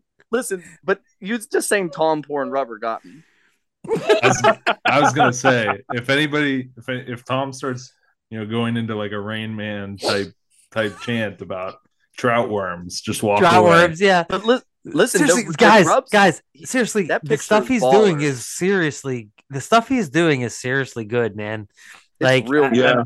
yeah, I'm He waiting is for the really doing good 2023 stuff. Banjo Minnow release. Yeah, Yeah. I mean, I'm Same serious. here. Like, he Same has here. taken, he has taken, you know, what very limited stuff I gave him, and has really, really taken it seriously, and I love it. And he's, you know, I think we're gonna add his uh rubber tails to pretty much every spinner bait. Has he has he even slept in like the last two weeks at all? Or no? I, I don't know. He probably not. Probably not. He's But, the uh, only one that answers my text messages at twelve thirty one in the morning. Right. Listen, I up. went and saw him. I went and saw him on Monday. Oh, did I you go out- check out the shop? Yeah, I was I was off of work and I went and drove out to Ir- down Irwin Dan Irwin. and Dan He- Irwin. I'd like I'd never been to Tom's place before, so I pulled up and he's like, just look for like the meth house, like he's like the the meth factory looking workshop. I'm like, man, everything looks like that. and he he comes out this door, this door opens up, and he's wearing like a Breaking Bad gas mask. Absolutely. and he comes out and I was just like, whoa, like it it blew me away. But it was really wild to see him work. And then Kayla came down and they were just like, it was like a cooking show, mixing. They're like, let's try this one with this one, and every single one looked good. And he's just giving me a demo on how it works. He's like, you want to hit the plunger? I'm like, no, I'm fine watching. You know, and we're Did you hopping- put a mask on? I was gonna say, were you succumbing to the fumes when you started? Yeah, to think dude, they 'cause that looked is good, not- or- that- as a that's serious shit. educator, I don't worry about that. if you knew what I dealt with on daily, then it, this was nothing. So are we going to start calling calling him uh, Heisenberg or what? Yep, I think so. It, it- but it is Yes. so cool. if to you, watch dude, if you go there, that's is the exactly what it's like, man. It's Oh, exactly what it's like. I don't know why he asked me to take my shirt off when we when I got there, but he know, seemed like too. Now, correct me if I'm wrong. He seemed like he progressed pretty like at a pretty good speed there too, didn't he? That's what Like, happens when you don't sleep. incredibly fast speed. Like, Yeah. I, I mean, he I showed him a Yeah. picture. This is how this is how good he's get. I showed him a picture. I said, "Check this out. This is really cool." And it was like another like it was just a, a post on Instagram of like some grubs. He goes, "I think I could make that." And he like looked at it a little bit. Five minutes later, he's holding one. He like replicated it. The color, it was a two tone like belly. I was crazy. I like couldn't believe it. He just looked at. it. He's like, "I think I could do that." He explained it the whole way through. It was really wild, but like in and a cool way. and honestly, that's dude to see him take to it that fast just made my made my heart you know just happy because of what you know he's going through with his dad and everything i mean Yeah. for our listeners his dad's sick and you know tom you know it's just not easy when you got a family member especially your dad who's who's not doing well it's it's easy to get consumed by that type of stuff and to have something that can take your mind off of it i think is Absolutely. you know just As long as huge he so doesn't, as long as he doesn't get slapped with the cease and desist from Mister Wiggly and Action Ah. Plastics. right Let's let's Hey. just say Now, Tom. come on. didn't they sell like? Didn't Doug? Well, it was Doug Stang or who was it? Who was it? Uh, that originally created that. Didn't he sell kits that you could like mail order to make your own? Yeah. yes yes he absolutely did larry dahlberg i, bu- I Dahlberg, purchased it Yeah. i purchased both this i had both the soft bait kit and the hard bait kit Okay. Let's just say Tom, the sticker guy, has been closed for business the last month. He ain't producing any stickers right now. He's fully operational on the banjo minnows. Up to up the rubbers. He's the rubber guy now. Tom, the rubber guy. That's, i'm happy for him I am too, man. We joke around, but I'm No, I'm yeah, happy. I I'm- know. I'm glad he's I'm glad he's getting into it, and Yeah. and it's it's fun to see that stuff on Instagram. It is funny though, dude. I'm serious. Like you guys are all sleeping, and I'm like, I'm up at like one o'clock in the morning, and I see he's still like green on Instagram, and I just know he's just banging out trout worms. but what's what's funny is that like y- you know we had the entire episode about what is it the the dunning kruger effect yeah. and you know it, it- it- i remember when i first like r- like got super super super into tying bucktails and all these different things. And i'm like i'm sharing every different bucktail variation you know every skirt that i tie i'm tying like every little thing and you're so proud of it and i'm sure you know a, a year from now tom's going to look back on it and be like i can't believe i was sharing all that stuff because he's going to be so much more advanced than he is right now do you know what i Yeah. mean Mhm. where he you know he's he's at a point right now where he's only going to get better and you know i don't know i You knowing know tom Tom- Well, I was to say, you know what he's gonna do though? Like, I mean, just from talking with him, because his he's got like these really big ideas too. Like, I think he's gonna be like super like innovative. You know, like he was looking and telling me about stuff and showing me stuff that was like, this stuff doesn't exist. Like these are these are like outlandish ideas, but they're not. They're but he's figuring it out, and like I think he's just gonna make stuff that's like just really cool too. You know, he's not gonna he's replicating and learning and like cutting his teeth. But I mean, the stuff that he was talking about was so cool and like just so dope to listen to him like talk it out. I'm like, man, you're you're gonna like nail one of these. You know, he's gonna crack it open. It's really cool. Yeah. Yeah, we're we're uh we're excited to see how this shakes out. Worst case scenario, I'll have some trout worms to fish this spring. right? A shitload. A, a ton. So, what else do you have going on for the Big O's booth at at, Ma- at Max? Because there was at least one other thing we wanted to talk about tonight. Yeah, so I picked up the hoodie order today, which uh, has has gone over pretty well for, since my first uh, you know mentioning it on Instagram. Tom, again, to sing his praises. He he he made it. I asked him to kind of do something, and he took my logo and he he made it into this design that that is my my hoodie order this year and it's turned out awesome man. So if anyone wants a, a black hoodie or a, a military green hoodie um, go to my instagram page and big o's bucktails and uh, you know take a look at them. And i'll i'll make sure to get them get you one get them sent out to you or come to muskie max. Or if you want to uh, give me an order and i'll bring it to the chapter 16 uh, lure swap which is nick. February 17th. There Friday. you go. So Friday, February seventeenth at the North Shore North Side, North Side Sportsman's, Sportsman's, Club. Club. Okay, and that's in like Cor- Warrendale or Cranberry area. So uh, just let me know. And uh, the hoodies turned out awesome. So, So- look great. Owen, I want to hear a little bit about these um these five ounce spinner baits.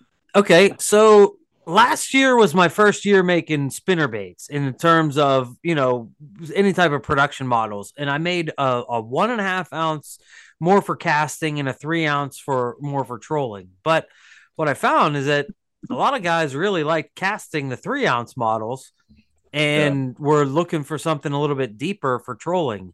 And so I started making a five ounce model that either can either come with a nine, a, a number nine trailer or a number 10. And really, anyone that comes to Muskie Max or whatever, if you want two blades, if you want to have two blades to have, you know, a try a nine and try, I mean, shit, you could try any blade on it. You could try an eight, nine, 10. But on the heavier weight like that, I would recommend either a nine or a 10 blade. So, I mean, these are pretty heavy. These are not something you're going to want to be casting. But Ryan, we fish hawked a five ounce bait, and I, if I'm not mistaken, and I don't uh, don't quote me on this, we'll try to get some better numbers this year. But if I'm not mistaken, it was at like seven and a half feet deep, 75 feet back, maybe 100 feet back. It took maybe it took 100 feet back to get the seven and a half foot. Yeah, But- we were at we were at 70, 70, 75, and we were getting about seven foot. So So that's a lot deeper than I ever expected a spinner bait to to really get. And that's that with a four, four and a Colorado half. blade? Single blade? No, that's with a double. It's with a double. Okay. It's got like a, a smaller Colorado up front or an Indiana.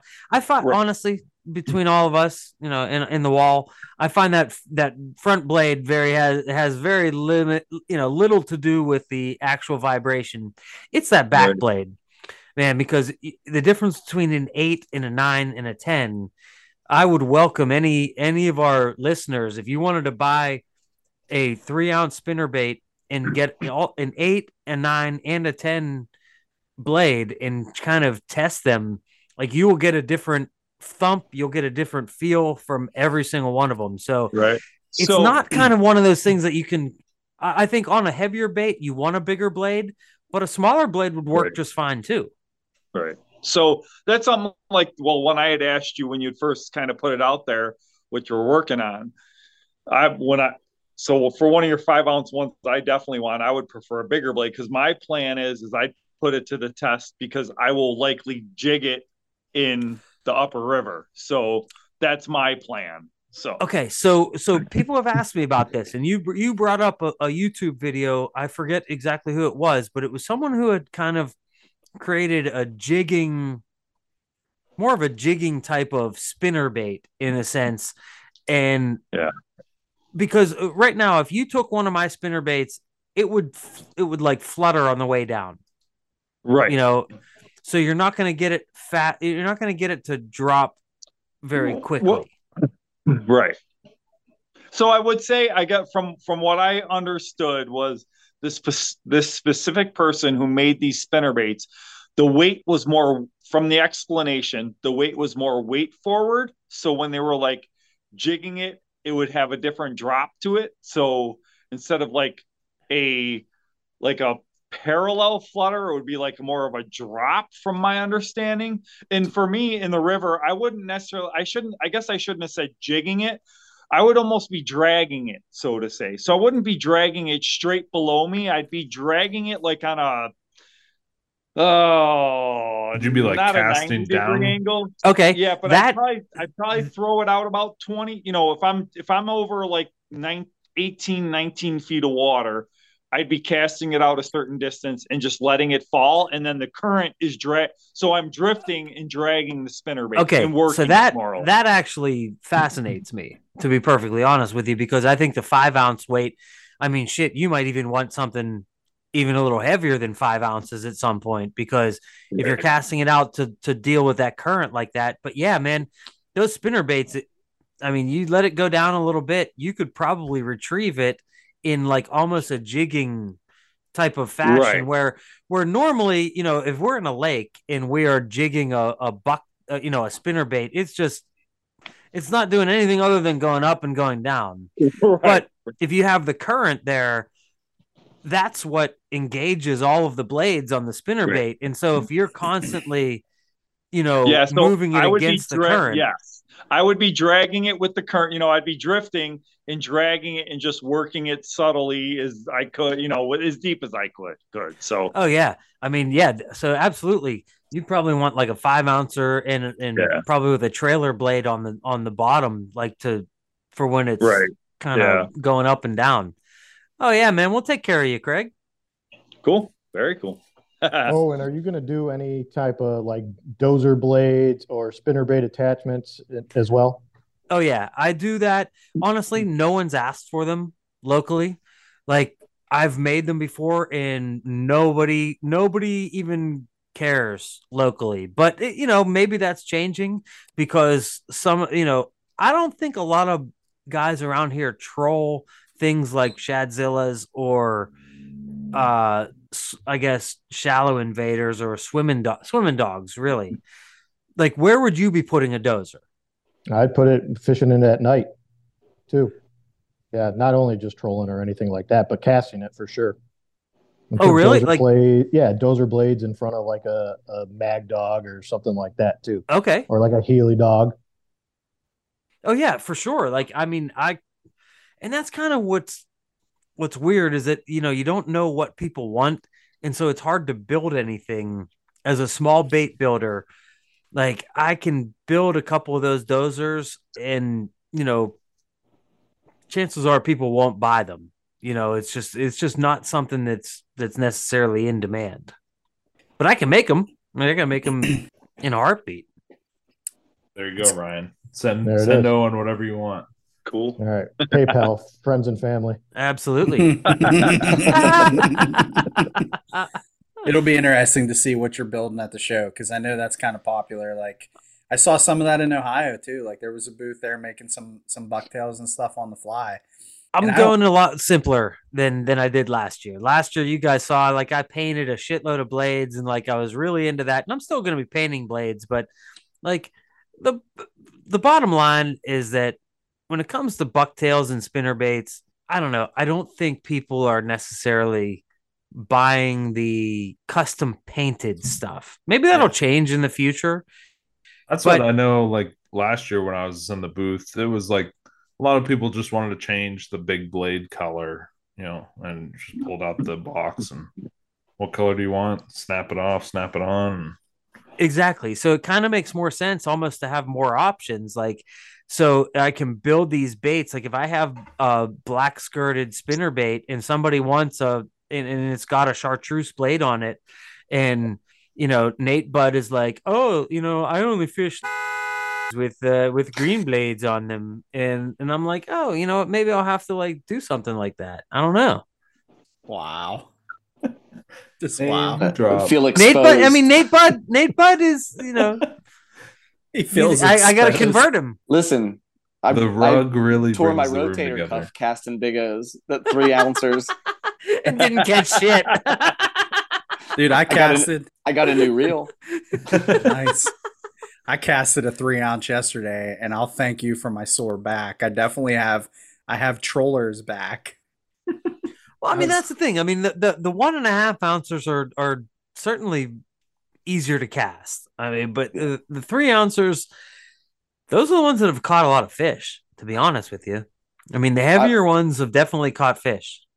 I put the time in with them. I couldn't do it. I, I had to, I was like, I'm just gonna hang it up for a little bit. After like the third day, I was like, oh man, this is pro and do it for the brand. But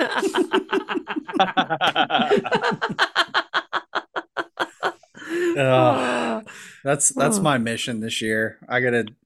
I, I was telling Evan and Charlie this the other day. Is like I have like three or four guys that have made baits and stuff for me, and I just like I gotta be a better bro staffer.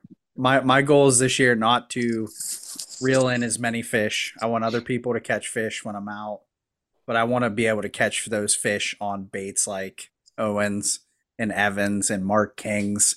Like that's my goal. So we're gonna be yeah. we're gonna be trolling some bucktails and some some spinner baits and some things doing little. Telling you, man, just just put put one spinner bait in your spread. One spinner bait. That's all I ask. One I'm little gonna, spinner I'm gonna bait. cast. I'm gonna cast some this year too. I got to build up some spread. muscle. I don't have the the Ryan Elizondo shoulders though. Like I don't have.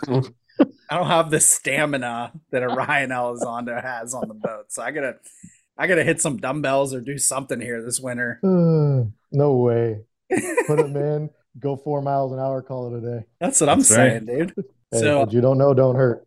I wanted to talk about my little excursion yesterday. we had a point to do that, or did you guys have yes. something else? No, absolutely. No, I want to hear all it. about this. Go for it. Yeah. All right. So I haven't fished since October. The last time I was out was Hunks weekend. And I kind of like, I was relishing it for a while because, you know, got a good fish at, at the Dota, little, little bragging rights wanted to hang on to that, you know, as long as I could. And then January 1st hit, and I realized like it's a whole new year. Got to put, got to start all over and get out there on the water. So finally picked up my license on Wednesday night. This is the longest I've went without a fishing license. Definitely in the last five years. Typically, I'm like buying my fishing license at the end of December. So I picked that up and I was I was bent I was bent on working on the boat. I actually ended up with the day off yesterday because just overtime scenarios and things like that. You know, just you have so much they don't want to pay you for that stuff sometimes. So took the day off and I was I decided it's too cold to work on the boat, so I wanted to go out and do some fishing. So I packed the truck up, headed out to my my favorite creek spot, and so I get there a little late yesterday. And it, normally I would get there for like seven in the morning it was like freaking 12 degrees yesterday morning and i was like you know what? It it is just not worth it to me to deal with like icy eyelets and everything else. So I, I rolled in there at like a nice early 10 a.m and typically this spot where i'm at like i would say like 10 to 11 is usually pretty good there and then from like 2 to 4 so i was kind of thinking like i'll fish from like 10 to maybe just before dark and then get out of there. So I get in, everything's looking good, water's up, I'm feeling good. I make my first cast, and I had like a four, I think it was a four and a half inch grandma on. And I was like, you know what? This just doesn't feel right. Something just didn't feel right to me. I go right back to my rattle bait, the second cast I hooked up yesterday. Nice. And I'm sitting there. I hook up. I set the hook, and this time I actually last last time I was out there, I, I had I had new reels on my on my Ugly Stik, mind you. I put I put I went to the president reels on those the whatever the 45 series whatever it is. So I had the I had the uh, drag and everything set. Those president reels are really freaking good for the price. I will say like yesterday in my mind it just validated that that was the right decision for that rod. So I set back on this fish and like instantly knew this was not like the standard fish I would run into. So I'm fighting this fish for a minute. It comes up to the surface. I'm pulling it. I'm pulling it towards me. I'm like like ready to grab the net, and it pops like five like five feet from the shore, and like right where I'm at, like it's it's a dead drop. Like it drops down to like four or five feet of water. So I I ended up losing that fish on the second cast. So I was, uh, you know how you typically get bummed after you lose a fish. I was thinking second cast, dude. I got it figured out today. I'm gonna be I'm gonna be bagging at least one, maybe two, three fish today. And that did not happen at all. It was like the Dunning Kruger effect all over again. I was like, I figured it out on the second cast, and it was just absolutely deadness from that moment forward. But a couple of interesting things going on there. Um, it was a Thursday, which I typically, if I go during the week, I see maybe one or two guys. I ran into like 16 different people there yesterday. And that's like, That's because everybody decided to call in sick like you did. yeah, it was uh it was insane. I've never seen that amount of people. So you guys know we've had uh Ryan Chavara. I want to say his last name wrong.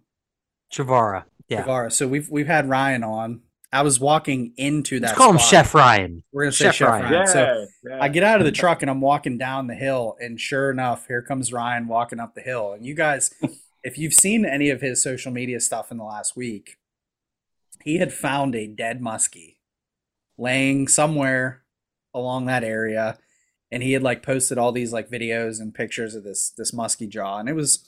You know, if you guys have ever seen like an actual muskie jaw, like not just looking down the barrel of the fish, like that's pretty sweet, dude. Like it's Well, pretty. it was hard to tell Yeah. the size of that, like you know, because his cl- the close ups were were very close, and so was it a very large musky jaw, or is this a normal size musky No, jaw it- that was just very detailed because you could photograph it up close? My guess is this fish was probably low 30s just by oh, looking Okay. at the jaw. Like I, I don't oh, know Oh, that that's it, was, it. Okay.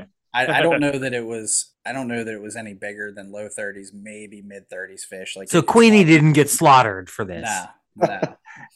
So Right. I talked to him and he, uh, we had this conversation earlier in the week. I was like, dude, you should have took that. Like just took it home and like cleaned it up. And he's like, nah, I don't want to deal with that. So You should have slept with it.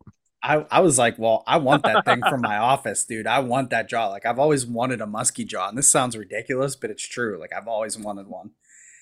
So I'm there. He tells Kissing me it. to Yeah, Just yeah, kissing it and shit. yeah. Just want to take some pictures. and exactly. Just want to take some pictures with it. So I, I end up like recovering this this musky jaw, and it's like the the way he, t- he told me he's like I hit it in this spot. Recovering. Yeah, he- he's like I, I hit it in this spot, and he's like just be careful. There might be a raccoon down there. So I get down there, and there's just like there's like raccoon prints all over the place on this thing. Like it had it had gone to Ryan town. Ryan rolled up his sleeves and he was like, "Let's fucking do this." Yeah, exactly. I was Let's ready to throw down. I was getting my musky jaw. So I recovered that like after I lost that fish. I needed to pick me up. So I decided to take a walk and I'm like walking down and I ended up going down and I met this kid who later ended up catching a fish and then I found out who it was, which we'll we'll talk about. Talked to him for a few minutes and on my way back up, this one guy was like jigging for crappies. And I get up there and he's got this muskie laying on the shore. Okay, not only is this fish like laying in the mud in the snow, got a freaking trout stringer like in this thing's mouth. And I, I Ah. walk up and I'm like, "Hey, dude, nice fish." And he's like, "You have a tape measure?" And I'm like, "Yeah, I got a, I got a measure." He's like, "Dude, this thing's legal." He's like, "I'm keeping it." And I looked at it and I'm like, "I don't think that's a legal fish, bud." And he's like, "This thing's over 50 inches." He's like, "That's definitely a legal fish." And I'm looking at it. I'm like, "I don't know about that, dude." I'm like, "We'll measure it." So I go over and I measure this thing. It's 38 inches. So, what is our legal limit here in the state of Pennsylvania? 40. 40 inches. So we're two uh, we're two inches under. This dude's like arguing with me. He wants to keep this fish, and I'm like, listen, dude. I'm like, you, if it's me, I release that fish. It's not legal. I'm like, you get it back in the water. You know, like that's that to me. That's the right thing to do. I'm not gonna stand there and argue with him. You know, it's not. He caught the Yeah. fish. Do do what you want with it. So after he like stood there for a minute, he ended up releasing the fish, but he was he was bent on keeping this thing and putting it on the grill. Like you could just tell, like he was like, I want to take that home and eat it so bad. And I'm just like, eh, so to see like a muskie laying there with like a trout stringer in its mouth, Ugh. like, come on. yeah. And keep in mind, like I've seen people take like we've heard stories like I've seen people jamming like 30 inch fish into like coolers and stuff down there. and I've seen guys take their shoelaces off to make a stringer. Like, so, you know, we talk about that. Like, it's crazy. It's just always a circus. So I, I consider that saving a 30. So you saved a muskie. I, I I consider that saving a muskie. Yeah. So I was like, I was like, all right, he released it. It swam off. Hopefully that fish is all right. It'll probably be dead here, laying on the on the bank somewhere. But The next skull you find. Right. yeah, I, I was feeling pretty good at this point. At this point, I had lost the fish. I felt good about the day. I got my jaw, saved a muskie. So I go back to my the one area I was fishing, make a couple more casts, and I hook up again. And I'm like, dude, this is a good fish. And then like after like a couple seconds, I'm like, something is not right here. You ever know, like, do you guys ever like snag something that's alive and you're just like, this does not feel normal? Yeah. Yeah. Yeah. So that that's what happened. Really, anything you snag, And I'm that's like, I- pretty much how it feels. I sat back and I'm like, this thing's alive. What the heck's going on here? And then I realized I snagged a carp. So I'm sitting there and I'm reeling this carp in, and it eventually pops. And I've got this giant like carp scale on the hook and everything. And I'm like, this is a pretty typical day for me. Okay. Like the only other thing I got to do is lose a bait and then snag a bait because typically in that area, I always come out with at least I lose one and then I snag something else. A couple casts later, I ended up snagging and bringing in a looked like a Kitech, like one of those Kitech rubber, like Yeah. something Tom's making with Yeah. you know, the jig head on it, and of course like seventy five feet of braid. So that this area is known for just like mass amounts of garbage and fishing. It's it's it's line everywhere and, and crap. So I have uh, now I have a garbage bag full of crap that I've been picking up along the shore. So I ended up talking to a couple more people. There was a couple other fish caught. You know, looked like a couple small ones. I worked my way down in this area, and the kid that I talked to later or earlier in the day was was fishing down for me. And all of a sudden, like, I hear this like shouting and screaming, and I look up, and this this kid's like, "Fish, fish, fish!" Oh my god, it's a big one, and he's going nuts. You know, I'm standing there, and I'm like, he's like, "What do I do? What do I do?" He's like, "I don't know if my net's big enough," and all this stuff, and I'm like, standing there on the opposite side of the creek. It would have taken me like 15 minutes to walk around to get to him to help him. So I just kind of stood there and watched everything play out. And here, like, he lands the fish. He takes video, a couple pictures, whatever. He's going nuts. He works his way down to me and we start talking. And I'm like, dude, you should go out to Muskie Max. I'm like, if you do, I was like, stop by the Big O's booth. And he looks at me and he goes, Owen. He's like, dude, I, I worked on his logo. He's like, yeah. He's like, I, he's like, it's my boy, Owen. So I start talking to him, and here it's it's John Muldoon, It's Man, like small world, legend. man. painter, building Yep. big O's. Muldoon, who who is responsible for for really the logo, you know the the inspiration behind my entire logo was is the painting that he he did for me, and I think he did that for me in 2018. I mean, this is not something that like is just within the last year or two. I mean, this was at least 2018, if not 2019, that he painted me that first uh painting, which then led to the logo because I had the logo when it came to Muskie Max in 2020. So, you know, in March of 2020. So it must have been in 2019 that he painted that for me. But anyways, you know, just a really good dude. And I think you you I saw the video of him catching that muskie that he posted on Instagram. And I think I said, like, you know, just look at the excitement. Oh, like dude, that's it what was- it's all about, man. That's He what like- it's he- all about. At like one point in his video, like he held the fish up and he was like, "Look at it," and I was like, yeah, he's like he's showing it to somebody, and I'm like, me. I know that's Ryan. He's showing it. to me. hundred percent. He's showing it to me, and I was like all pumped. But dude, like going back to what you said, like that, like I didn't need to catch fish yesterday at all. Like after I saw him catch that fish and the excitement and just the pure, like I at one point I yelled over, I was like, bro, you need to just take 15 minutes and get a sandwich because he was like, I could just tell because I you know, we all been there. You know, it's That's like. what love And now let's let's say we got we got we got to recommend that everybody gets a big net because that, that was uh the one the one complaint I guess is is that the, he he had too small of a net for what he's looking for. Well, in there, you don't typically see fish of that caliber. Yeah, And for some reason, the last couple weeks, like a lot, a lot bigger ones have been showing up, and I think that's just because, you know, uh, honestly, the gates open up in the lake, and you get you get fresh fish in there. You know, I've seen it the last couple years, but I mean, that was one of those things where he did, and I, I wasn't really coaching him, but I was kind of like yelling. He's like, "What do I do?" I'm like, "Net it." Just do what you can, and I'm like, get the net under it and try to support it enough to where you can, you know, get, at least get a good, get the hooks out and get a good release on it. And you know, from where I was standing, I thought for what he was working with and just that area, dude, it's tough. That area is super tough because it's like, it, it, I can't really tell you guys like you have to see it. Like it's super narrow and it is pure ice and mud and it's slippery. And if you go in, you're screwed because some of those spots it, it just drops off immediately into like five, six, seven feet of water, and you're you might not get out like easily because so I mean you're dealing with all of that. You're dealing with a bunch of timber everywhere. You're dealing with sharp, you know, steep drops and stuff, especially when the water's lower. Like I honestly thought he did a fairly decent job to get that fish into the net and then take care of it. And you know, it wasn't it was not, you know, he got he got it done quick and he got that fish back. And I was I was pretty impressed because he did say to me, you know, he's fairly new at this and stuff, and I I thought it was awesome just being able to see the excitement and the the you could just see the adrenaline. It was, it was and, and, but what did he say? He said that he had just been listening to the Hunks podcast yeah. on the way up there, right? yeah, and he's not and the he, only one. No, because he actually texted me. It wasn't. It was actually before that. It was it, he maybe he was even on his way up there. I don't know.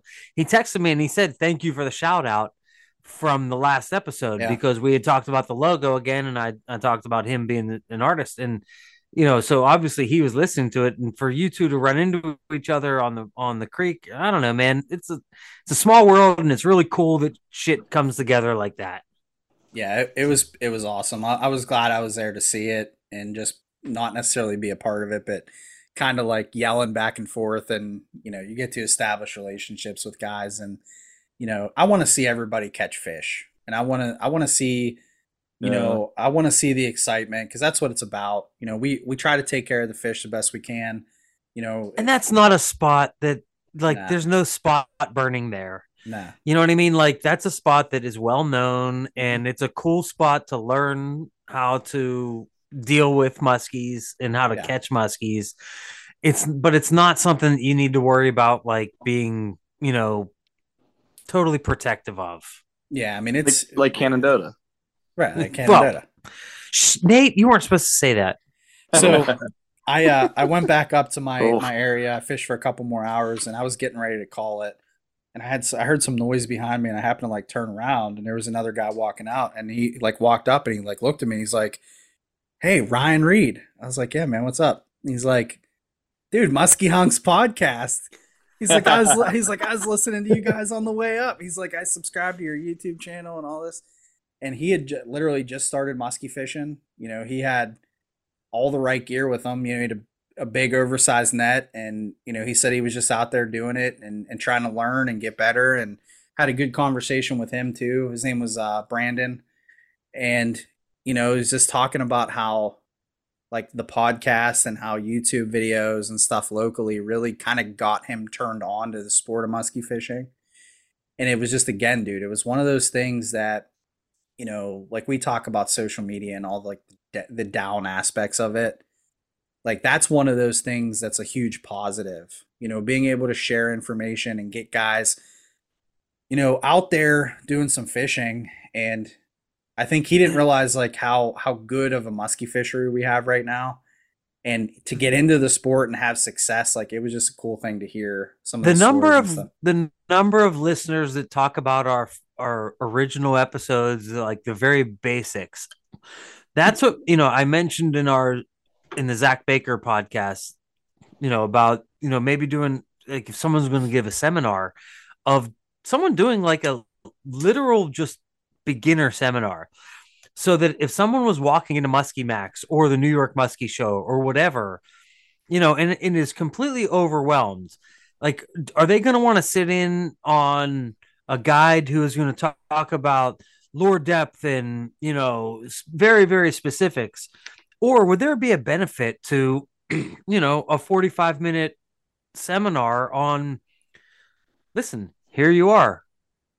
You're at Muskie Max or you're at the New York Muskie show. If I'm an absolute beginner, what you know, what am I looking for? What what am I doing here? Mhm. And to kind of have a, a a truly, you know, I don't want to say all inclusive, but you know, a very, you know, more catered towards folks who might be intimidated by the typical uh you know muskie show production does that Yeah. make sense or was that a very long long-winded No. that was a very long-winded way of saying I, a bunch of nothing I absolutely agree. Um, and I, you know, obviously, I listened to that. I listen to all your podcasts, but I listen to that one, of course, with Zach. But and it's going to be great if he does something like that uh, on Sunday at his seminar. On the flip side, there's like a catch twenty two because then because I've dealt with it with like listening to um um from hunting experience and hunting podcasts and stuff like that and seminars and whatnot you have guys that are like i've listened to hunting podcasts where they will maybe try to bring it back to a beginner level. And i'm like oh why am i listening to this? Because and that's fine. I think it would be great if somebody like zach for the future or anybody else you know like even if um vance were to do one but do like two maybe in that weekend do one for you know an advanced your your your your standard guy muskie crowd or a little more advanced fisherman and as well as a beginner um a beginner type seminar. So that's something i think i've come up with a few suggestions you know that, that i've given to steve and zach for the future. And i think i even brought it up to you guys you know um messaging you where like instituting something like a consumer survey to people who come and uh, even like do they do a vendor like even the you know muskie max the ohio show whatever. I'd be interested to know if the people who are responsible for putting on those shows do they do a vendor survey after every year? Do they do a consumer survey? Like Right. i think those are things that will just absolutely help you grow from both getting other vendors in or you know making vendors want to return etc stuff like that so i mean there's a there's i think there could be a lot more um done to help move the shows along for sure Nate Nate had a recommendation for us. Show me your tackle box event where you just go. yes You have a happy hour and you can bring bring your tackle box and get Dude, like that's- opin, opinion on local waters and be like, here's what I got, and be like, well, these would work good at Lake Arthur, and these are some good trolling setups. it's kind and- of like a, a big dick contest in the golf world which is like a what's witb what's in the bag and you like show what's in the bag and like here's here's here's my shit and this is like this is how i roll that's what we should do with muskie fishing give me a muskie hunks like Hey. what's in the boat what's in the boat he's Hey, got, it's in he's the- got a he's got a lakewood with all these custom baits and i got a homemade tote with gutter spouts exactly. Exactly. Does It's anybody like the guy with the tailor made the tailor made driver and the guy with like the you know the absolute fucking put together at Sam's Club driver. Does anybody Yeah. else notice how Owen always goes back to the male genitalia on it every single episode? I thought you were gonna say that I always went back to golf. Oh my god, I didn't realize Yeah. I always went back to the male genitalia. well, you always bit have of, to bit point of out. column some- A, bit of column B. yeah, Hey, there was a bunch of butt stuff earlier. yeah, there was a butt stuff. There's always downstairs talk on this podcast. We're just gonna get through one podcast without mentioning a hickory for once. potty talk. Yeah. So So the one thing that I hope to make it to the Ohio show one of these years for is the uh the swap meet that they do afterwards, mhm.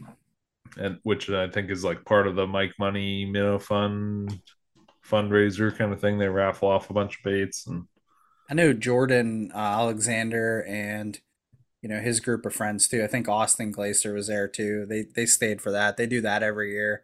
I know like Evan and Charlie went out for that too, um, just for the the raffle part of it. I know like every every year I talk to like Kevin. He's always like, you got like Kevin and Paul are like, you got to stay for like the, this is like the best part of the show, and I just never do. And I'm thinking like next year maybe maybe I'll get a room or something and stay out there and, and do that up because it that's such like a cool aspect to that. Like I know like with New York, you guys are doing that there too.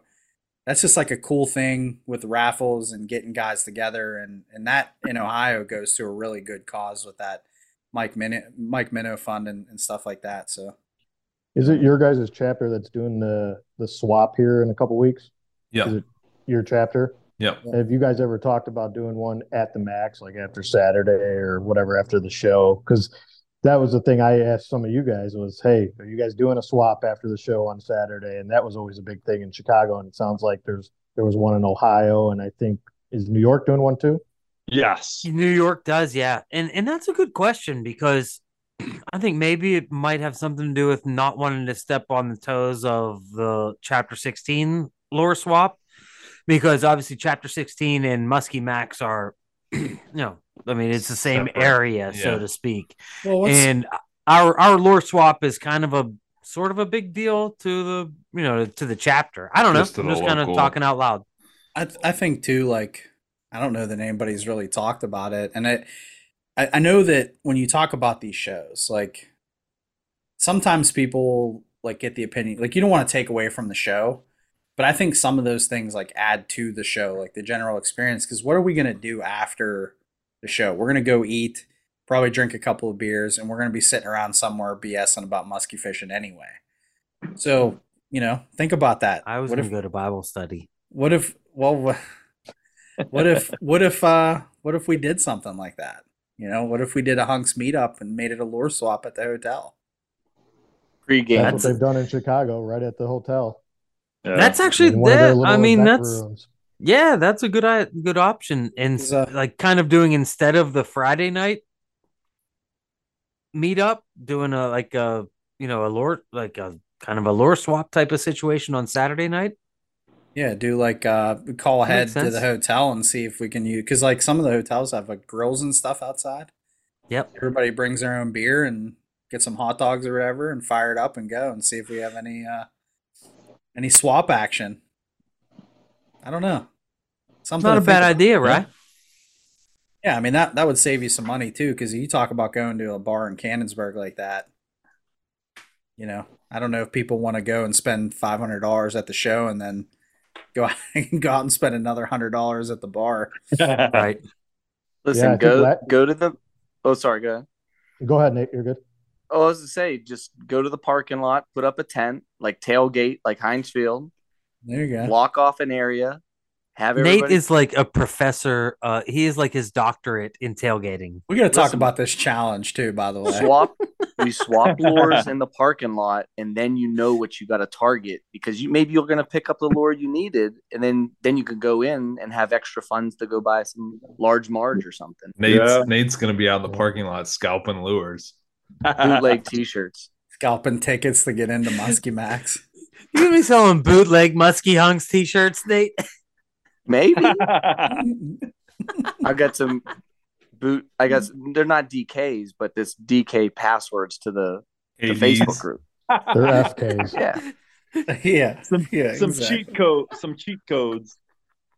maybe you never know. I got a duffel bag full of old T-shirts. I'm ready to go. if if anybody li- is listening to this episode still or in general we still have the the ryan reed muskie hunks muskie max nate bud challenge out on facebook right now Send us a picture of something more Pittsburgh, more, just more. You know, in embellish. You know, I don't even know how, what it, what the word is to say. Like, I mean, he embodies the Pittsburgh. did you guys see his Spirit. reply I I gotta ask, is that Swinks? Is that really Swinks van or Yes. bus? Oh, that was. Yes. Oh, yes, he had a Oh, part wow. in the ownership of that van back in the day. No Obviously, not, it's not now, but yes, that was part of his crew. They had they owned that Steeler van, Oh man. and yeah That thing was Uh, sweet.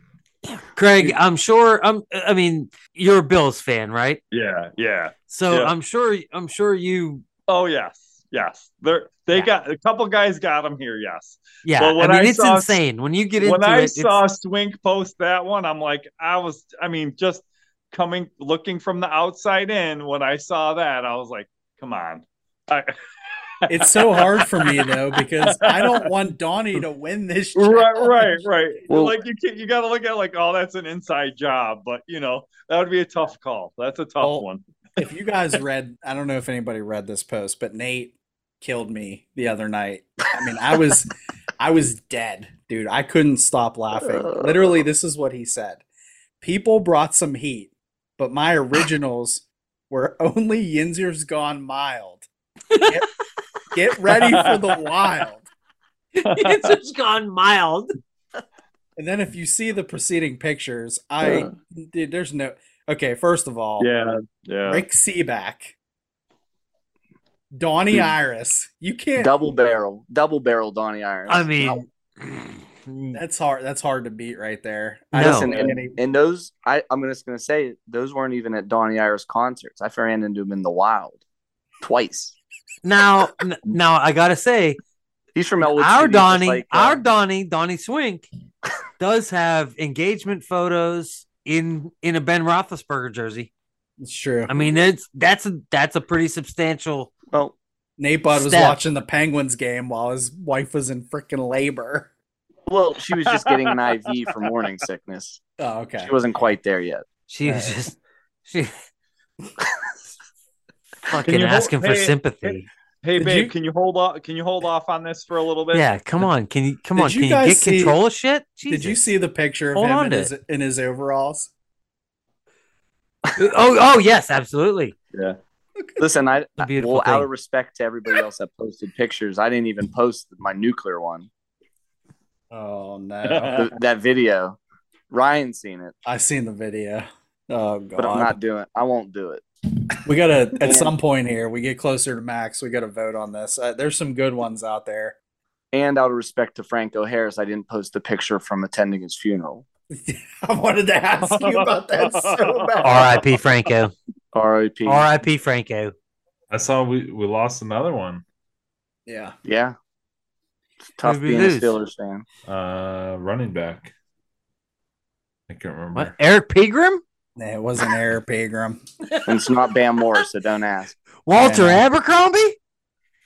I can't remember right now, dude. It sucks, but I, I I remember like sitting at work and Nate texted me. He's like, "I'm going down to Franco's funeral," and I was like, "I'm at work right now." I'm like, "What? What are you talking about?" He's like, "I'm on my way down. I'm getting pictures of like the line to get into his funeral at Heinz Field." I'm like, "This is."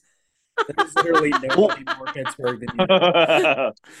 I the had the day off. The things that Pittsburgh stops and stops for is just amazing. Unbelievable. Well, what else do we have here?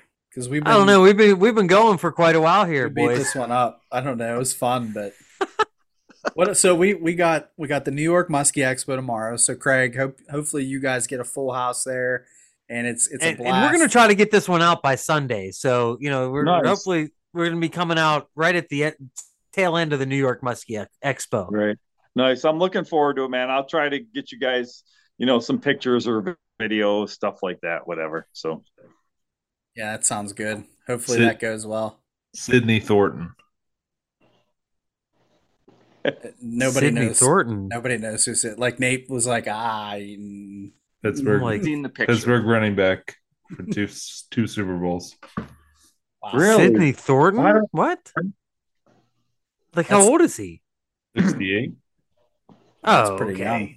I mean, that's Oh, he digging must have been right. He must have been riding the bench during the last two of the seventies. Uh, I mean, that's it sucks. It's never a good thing, but I don't even know what to say right I now. don't know who that is. We stopped an entire city for Franco Harris. Seventy eight and seventy nine. Uh, Franco. so we got uh, Ryan. You know, thanks for jumping on with us here tonight too. Talk a little musky fishing. Thanks for having me. Look, we're really looking forward to seeing you at Muskie Max. I think. I'm excited. Ryan, Ryan, seriously, we're pumped about Muskie Max, man. yeah, dude. When do you come in? Like what time? You come in Friday night? Uh, I'm gonna, yeah, I'm gonna fly in Friday night. Speaking of which, Ryan, you ain't got to worry about picking me up. Ryan, you Somebody's picking him up? gonna have. Uh, Donnie's actually gonna come pick me up. Oh, okay. Uh, he, he's gonna find a way to get off work early so, to, so he can make that happen. All right. well, if Uh, not, let me know. Yeah, And then I am working on another special guest to come down from New York. Not going to mention any names. Oh. We'll Oh. see if it happens. Oh, I'm very So- interested to, to to to learn Yeah, more about this. I'm not going to say anything yet because I don't know if it's going to happen 100%, but I'm kind of twisting his arm to make it happen. Is it Andrew? I'm not saying anything. It's Andrew. it's all good. I, I would, I would, dude. I would love that honestly, but we'll see. Yeah, if I if I for some reason if I can't make it, you know, like I said, my if I can make it to max, it'll be like a few day before that week decision. But um, if not, my plan is I will definitely try to make it next year for sure. So It's worth the trip.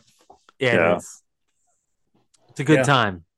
yeah, Yeah, I'm can- looking you- forward to meeting everybody. You can always cuddle up next to Ryan and Donnie in their Yeah, there's, a bed. third, there's a third bed. You can get in with Donnie. right.